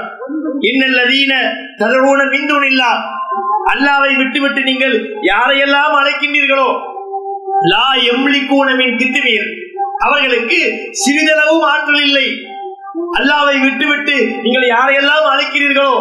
அழகும் அர்ஜுனும் எம் சூனபிகா அம்லகும் ஐடி எபுதி சூனபிகா அம்லகும் ஆயுன் இபுசிரூனபிகா அம்லகும் ஆதாரும் எஸ்மூனபிகா அல்லாவை விட்டுவிட்டு நீங்க யாரை அழைக்கிறீங்களோ அவர்களுக்கு நடக்கும் கால்கள் உண்டா? பிடிக்கும் கைகள் உண்டா? பார்க்கும் கண்கள் உண்டா? கேட்கும் காதுகள் உண்டா? என்ன மாதிரி கேள்வி பாருங்க. அல்லாஹ் கேட்கிறான் அல்லாவை விட்டுட்டு இன்னொருத்தர போய் நீ அழைக்கிறாயே அவர்களுக்கு இதையெல்லாம் இருக்கின்றனவா? இருந்தா கேள்வி அர்த்தம். லாஜிக்கா தான் அர்த்தம். இல்ல இல்ல. அப்ப எதுக்கு போய் நீங்க போய் அங்க வழிபாடு நடத்த வேண்டும் என்ற கருத்து அந்த வசனத்துக்குள்ளே உள்ளிருப்பாக இருக்கிறது. அப்ப அதை புரிந்து கொள்ளாமல் இந்த வழிபாட்டுல போய் மக்கள் வீழ்ந்து கொண்டிருக்கின்றார்கள். அதுக்கு இஸ்லாத்துக்கு சம்பந்தமே கிடையாது. இதெல்லாம் இஸ்லாத்தை விட்டு நம்மை வெளியேற்றக்கூடிய காரியங்களாக இருக்கிறது. தர்கா வழிபாட்டுல. அடுத்து நீங்க பாத்தீங்க அப்படின்னா அந்த தர்கா வழிபாட்டை தொட்டே நிறைய விஷயங்களை கொண்டு வருவாங்க. அதுல இப்போ சமீபத்துல லேட்டஸ்டா நடக்கிறது அப்படின்னு பார்க்கும்போது பூரியாம் பாத்தியா. ரஜப மாதம் இருபத்தி இரண்டாவது நாளிலே பூரி பாத்தியா இங்க என்ன பேரு? பூரியாம் பாத்தியா அப்படி பல பேர் ஒரு ஏரியா ஒரு ஒன்று வச்சுக்கிடுவாங்க. டீ சாயா அப்படிலாம் ஒரு ஊருக்கு ஒரு பேர் இருக்குமா இல்ல அந்த மாதிரி ஒரு ஊர்ல ஒரு பேர் இருக்கு. இது என்ன அப்படின்னு பார்த்தோம்னா அதுவும் ஊருக்கு ஊர் வித்தியாசப்படுது. அதாவது ஜாஃபர் சாதி என்று ஒரு இமாம் இருந்தார் அவருடைய பேரிலே இந்த ரஜப மாதம் இருபத்தி இரண்டாவது தினத்திலே நாம் பூரி சுட்டு பூரி அது உண்மையிலே அது நல்ல டேஸ்ட் தாங்க. அந்த மாதிரி பூரி உங்களுக்கு கிடைக்காது. அந்த டயத்துல தான் அது கிடைக்கும். அந்த பூரி என்னது? பூரியை சுட்டு கீர் பூரி அந்த அதுக்கு ஒரு பாயசத்தை ஒண்ண வச்சு அளப்புற பயங்கரமான அந்த சாப்பாடு பாத்தீங்கன்னா அப்படி எச்சில் குமிழில் ஊற்று இருக்கும் அதை பார்த்தாலே நம்மள ஒரு காலத்துல போனவங்க தான் அதெல்லாம். அவ்வளவு சுவையாக அதை செய்வார்கள். அதை செஞ்சு அவர் பேர் என்ன செய்யும்? ரூம் ஒதுக்கிடுவாங்க. அந்த ரூமை ஒதுக்கி மேல வெள்ளக்கல்ல துணியை கட்டி மேற்கட்டு பந்தல் எல்லாம் என்ன செய்வாங்க? பூமாலைகளை எல்லாம் போட்டு கீழே உட்காந்து பாமாலைகளை படித்துக் கொண்டிருப்பார்கள். அப்புறம் பாத்தீங்கன்னா உள்ள போய் அந்த இருபத்தி ரெண்டு பூரி ரெண்டு நம்பிக்கை இருக்குது. சில ஊர் நம்பிக்கைப்படி இருபத்தி ரெண்டு பூரியை எண்ணி வைக்கணும். அந்த பூரியை வச்சு அதை சொல்லி அதை படைச்சு அவங்களுக்குன்னு சொல்லி துவா செஞ்சோம்னா அவங்க என்ன செய்வாங்க? நமக்கு கிருப செய்வாங்கன்னு ஒரு நம்பிக்கை உண்டு. சில ஊர்களில் எங்க ஊர் வழக்கத்துப்படி நீங்க பாத்தீங்கன்னா பூரியை எண்ணக்கூடாது. இங்கதான் திருப்பத்தனங்கிறது தான் ஆதாரம். அதாவது ஒரு பூரி சுற்றணும் பூரி சுடும் போது எண்ணிக்கிட்டு ஒன்னு ரெண்டு மூணு முந்நூறு நானூறுன்னு எண்ணக்கூடாது. மன வழிய சுட்டு சுட்டு ஒரு ஒரு பெட்டியில அல்லது ஒரு ஒரு அண்டால வச்சு ரூமுக்குள்ள கொண்டு வச்சு கதவை மூடிடணும் பூட்டிய கதவுக்குள்ளதான் அவளியா வருவார். அவளியா வந்து அவர் வேணுங்கிற கூறிய கூறிய விட்டு அடிச்சிருவார். அதை சாப்பிட்றாரு உங்களுக்கு எப்படி தெரியும்? என்னன்னா தெரியும். எண்ணி வைக்கும் போது இரநூறு பூரி வச்சோம். திருப்பி எண்பது நூத்தம்பது இருந்தா அவளியா ஐம்பது அடிச்சிட்டாருன்னு அர்த்தம். ஆனா என்னவும் கூடாது. அப்ப எண்ணி ஆச்சுன்னா அவளியாக்கு சாப்பிட மாட்டாங்க. இதுதான் திருட்டுத்தனங்களுக்கு ஆதாரம். அவர் அவுளியாக்கள் பாத்தீங்கன்னு வைங்க இருட்டுக்குள்ளதான் வருவாங்க. வெளிச்சத்தை வெளிச்சத்தை வர வேண்டியதான் இருட்டு திக்குன்னு பண்ணுவாங்க. இருட்டு திக்கு பண்ணும்போது பாத்தீங்கன்னா மாவை கொட்டிடுவாங்க சில இடங்கள்ல. அஜரத்தினி ஹூ ஹூ ஹா ஹா நினைச்சுவாங்க எல்லா ரேப்ல இருந்து அனைத்து டான்ஸையும் போட்டு அதுக்கு மேல ஸ்டெப் போடுவார் இவரு. மாவை கொட்டிடுவாங்க. மாவை கொட்டிட்டு எல்லாம் அவங்கவுங்க இடத்துல தான் நிக்கணும்.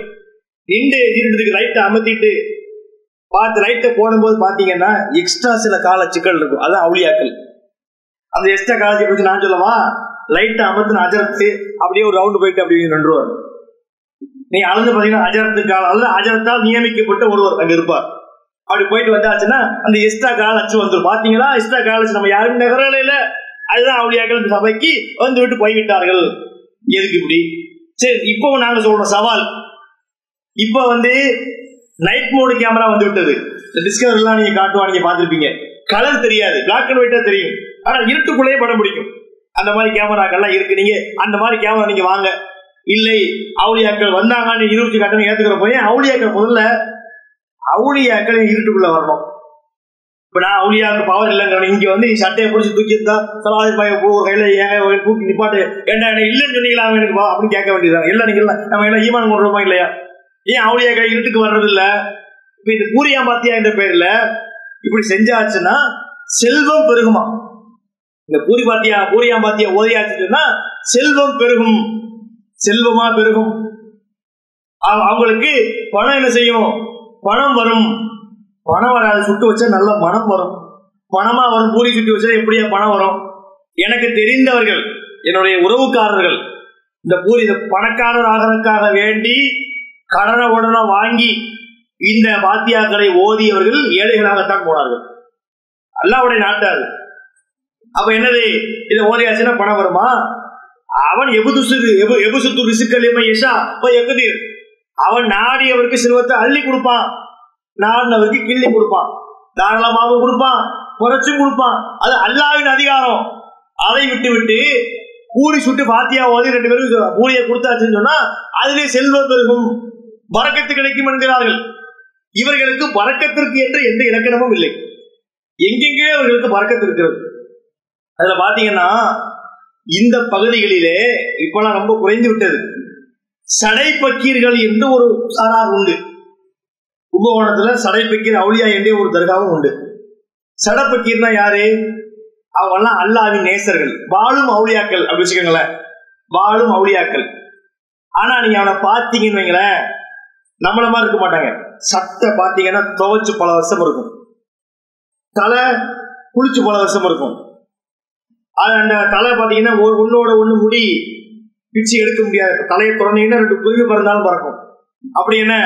அது சிக்கு பிடிச்சி இப்படி ஒரு ஒரு ஒரு யூனிட்டா இருக்கும் தலை. அது மாதிரி கையில பாத்தீங்கன்னா நகம் நகம் வெட்ட மாட்டான். ஒவ்வொரு நகத்துக்குள்ளேயும் ஒரு காய்க்கில அழுக்கு இருக்கும். மீசையை வெட்ட மாட்டான். வாயை மூடி அசலாம் வரைக்கும் அலைச்சலாம் வாயும் மறுபடியும் கவர் பண்ணிக்கிறோம். இப்படி எந்த கண்டிஷன்ல இருப்பான் சடப்பக்கீர்னு அவர்களுக்கு பேர் கஞ்சா போட்டுக்கிட்டு இப்படி இருப்பார்கள். இவர்களை ஒரு வருடத்திலே ஒரு நிகழ்ச்சி வைத்து இவர்களை வீட்டுக்கு அழைப்பார்கள். அவுளியாக்களை வீட்டு அவுளியாக்கள் வீட்டுக்கு வரணும். சரி வீட்டுக்கு வாங்கன்னு சும்மா கொடுக்க கூடாது. அவர்களுக்கு ஒரு ஆடு கொடுக்கணும். அவுளியாக்களுக்கு ஒரு ஆட்டை பரிசாக கொடுத்து எங்கள் வீட்டுக்கு வாருங்கள் அவ- ஆ, பக்கீரே. அவ்வளோ ஒரு கோழியை கொடுத்து எங்க வீட்டுக்கு வாங்கன்னு கூப்பிடும் அவங்க என்ன செய்வாங்க? அந்த கோழியை ஆட்டை வாங்கிக்கிட்டு வீட்டுக்கு வருவாங்க. வீட்டுக்கு வந்தா அவங்களுக்கு சகல விதமான சாப்பாடுகள். சரி சாப்பிட்டு போறாங்க அது பிரச்சனை இல்லை. அது என்ன விஷயம்னா சாப்பிட்டு முடித்தது பிறகு ஒரு பாத்திரத்திலே ஒரு பாயாசம் போன்ற ஒரு இனிப்பு பதார்த்தம் அதை கொண்டு வந்து வைப்பார்கள்.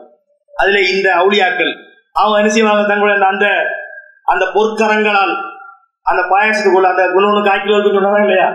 அதை அந்த பாயாசத்துக்குள்ள விட்டு ஒரு கலக்கு கலக்கி அவங்க எடுத்து என்ன செய்வாங்க ஒரு நக்கு நக்கிட்டு போயிடுவாங்க அதுக்கு பிறகு அந்த பாயாசத்துக்கு சண்டை நடக்கும். ஏன்னா அவுளியாவின் கைப்பட்டது. இதுல என்னமோ இறங்குது. அதை நாங்க மறுக்கல. உண்மையிலே இறங்குது. லேபுக்கு அனுப்புங்க. என்னென்ன இருக்குன்னு சொன்னீங்கன்னா இன்னைக்குதான் கொரோனா வேற வந்து விட்டது. அவ்வளவு கொரோனா எடுத்துருக்கோம் அதுல. அப்படி என்ன? இப்படி இதுல பறக்க இறங்குதுங்கிறாங்க. ஒரு சாப்பாடு இருக்கிறது. அதுல ஏதாவது ஓதியாச்சுன்னா தவறு இருக்கு. அதை பாத்தியாச்சுன்னா ஒரு தலையில துணியை போட்டு வாங்குவான்.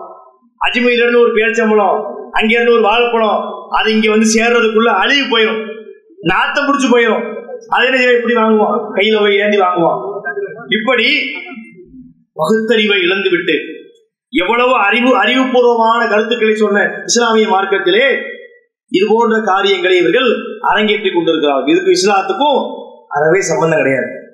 அது ஒரு நிறைய இருக்கிறது. பாத்தீங்கன்னா இந்த மௌலுது ஓதுறாங்க.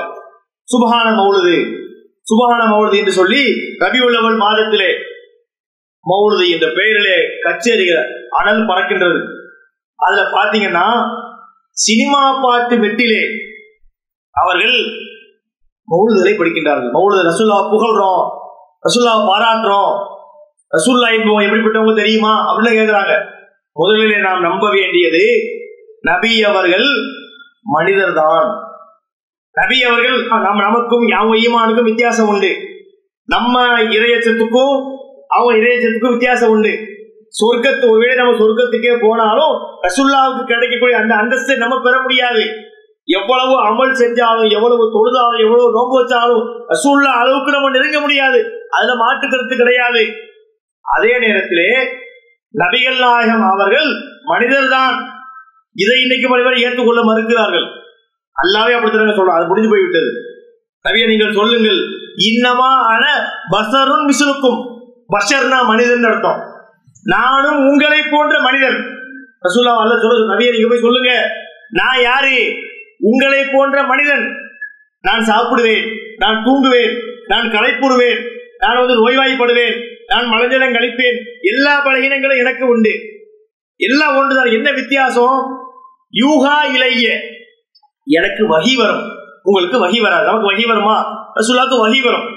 அந்த வித்தியாசத்தை தாண்டி ரசூல்லாவை நம்புற மனிதர் தான் இதை முதல்ல நம்பினா தான் அவர் ஈமான் கொண்டாருன்னு அர்த்தம். நபி அவர்கள் சொன்னார்கள் ரசூல்லா புகழலாம் தப்பு கிடையாது. இந்த மௌலதி என்று சொல்லி ரசூல்லா புகழ்றோன்னு கிளம்பி இருக்கிறாங்க நபிகளாரை புகழாதவன் முஸ்லீமா இருக்க முடியாது. அல்லாஹ் ரசூல்லாவை புகழ் பேசுகிறான். ஆனால் அதற்கு ஒரு எல்லை உண்டு. அதுக்கு ஒரு முறை உண்டு. நபி அவர்கள் சொன்னார்கள் லா துத்துருவனி கமா அத்தரத்தின் நசாரா இபிட மரியம். மரியமுடைய மகன் ஈசாவை அந்த கிறிஸ்தவ சமுதாயத்து மக்கள் எப்படி வரம்பு கடந்து புகழ்ந்து கடவுளாக்கி விட்டார்களோ அதுபோல நீங்கள் என்னை வரம்பு கடந்து புகழக்கூடாது புகழுங்க. வரம்பு கடந்துடக்கூடாது. அப்படி மார்க்கம் தடுத்து விட்டது. அல்லாவின் அடியார் என்று அல்லாவின் தூதரன் முதல்ல அடியார் அப்புறம் தான் தூதர். ரசூல்லா பத்தி நம்ம நம்ப வேண்டியது என்ன?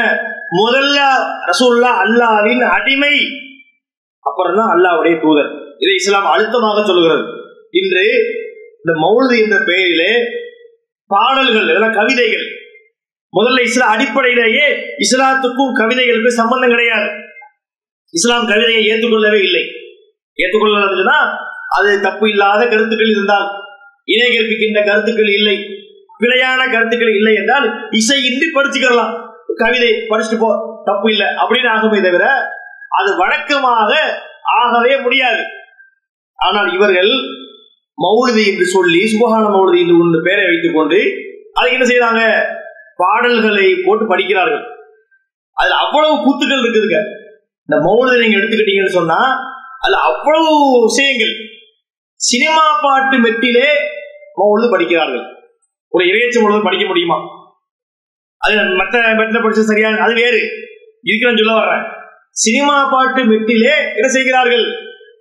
மௌலிது படிக்கிறார்கள் நிறைய பாட்டு பழைய பாட்டு புதிய பாட்டு கூட நீ நெட்ல கூட பாத்தீங்கன்னா இருக்கும் சல்லு பினாபு திமாமி على سبيل الأنامي حبيبي محي الإضامي அப்படி பூ போல பூ போல கூட ஒரு பழைய காலத்து பாட்டு அந்த பாட்டுல படிக்கிறது இப்போ லேட்டஸ்ட் பாட்டுல படிக்கிறார்கள் இப்படி சினிமா பாட்டு மெட்டுகளிலே நபிகளாரை போல்றோம் என்ற பெயரிலே நிறைய விஷயங்களை படிக்கிறார்கள். அது மார்க்கத்துக்கு முரணான விஷயங்கள். அடுத்ததாக அதோட கருத்துக்கள். அந்த கருத்துக்களை நீங்க பாத்தீங்கன்னு சொன்னா அது இந்த இறை வசனங்களுக்கு மாற்றமாக இருக்கிறது. ரசுல்லாவை பார்த்து பாவங்களை மன்னிப்பவரே என்று சொல்கிறார்கள் கப்பிரு அன்னி துரோபி என்று சொல்கிறார்கள் பாவங்களை மன்னித்து விடுங்கள். அடுத்த ஹப்பாருல் ஹதாயா எங்கள் பாவத்தை மன்னிக்கிறது நீங்களா என்று இது அல்லாவுடைய இடத்துல கொண்டு போய் நபிகள் நாயகத்தை கொண்டே வைக்கிறாங்க. ஒருவர் அல்லாவை விட்டு விட்டு ஒரு மரத்தை வணங்குறாருன்னு வச்சுக்கிறோமே. அல்லாவை விட்டு விட்டு ஒரு மரத்தை வணங்கி விட்டார் இன்னொருத்தர் அல்லாவை விட்டு விட்டு நபியை வணங்கி விட்டார் இது ரெண்டு பேர்ல யாரு மோசமானவங்க? இவர் பரவாயில்லைங்க ரபியத்தன வணங்கினாரு. அவர் மரத்துல அப்படியா?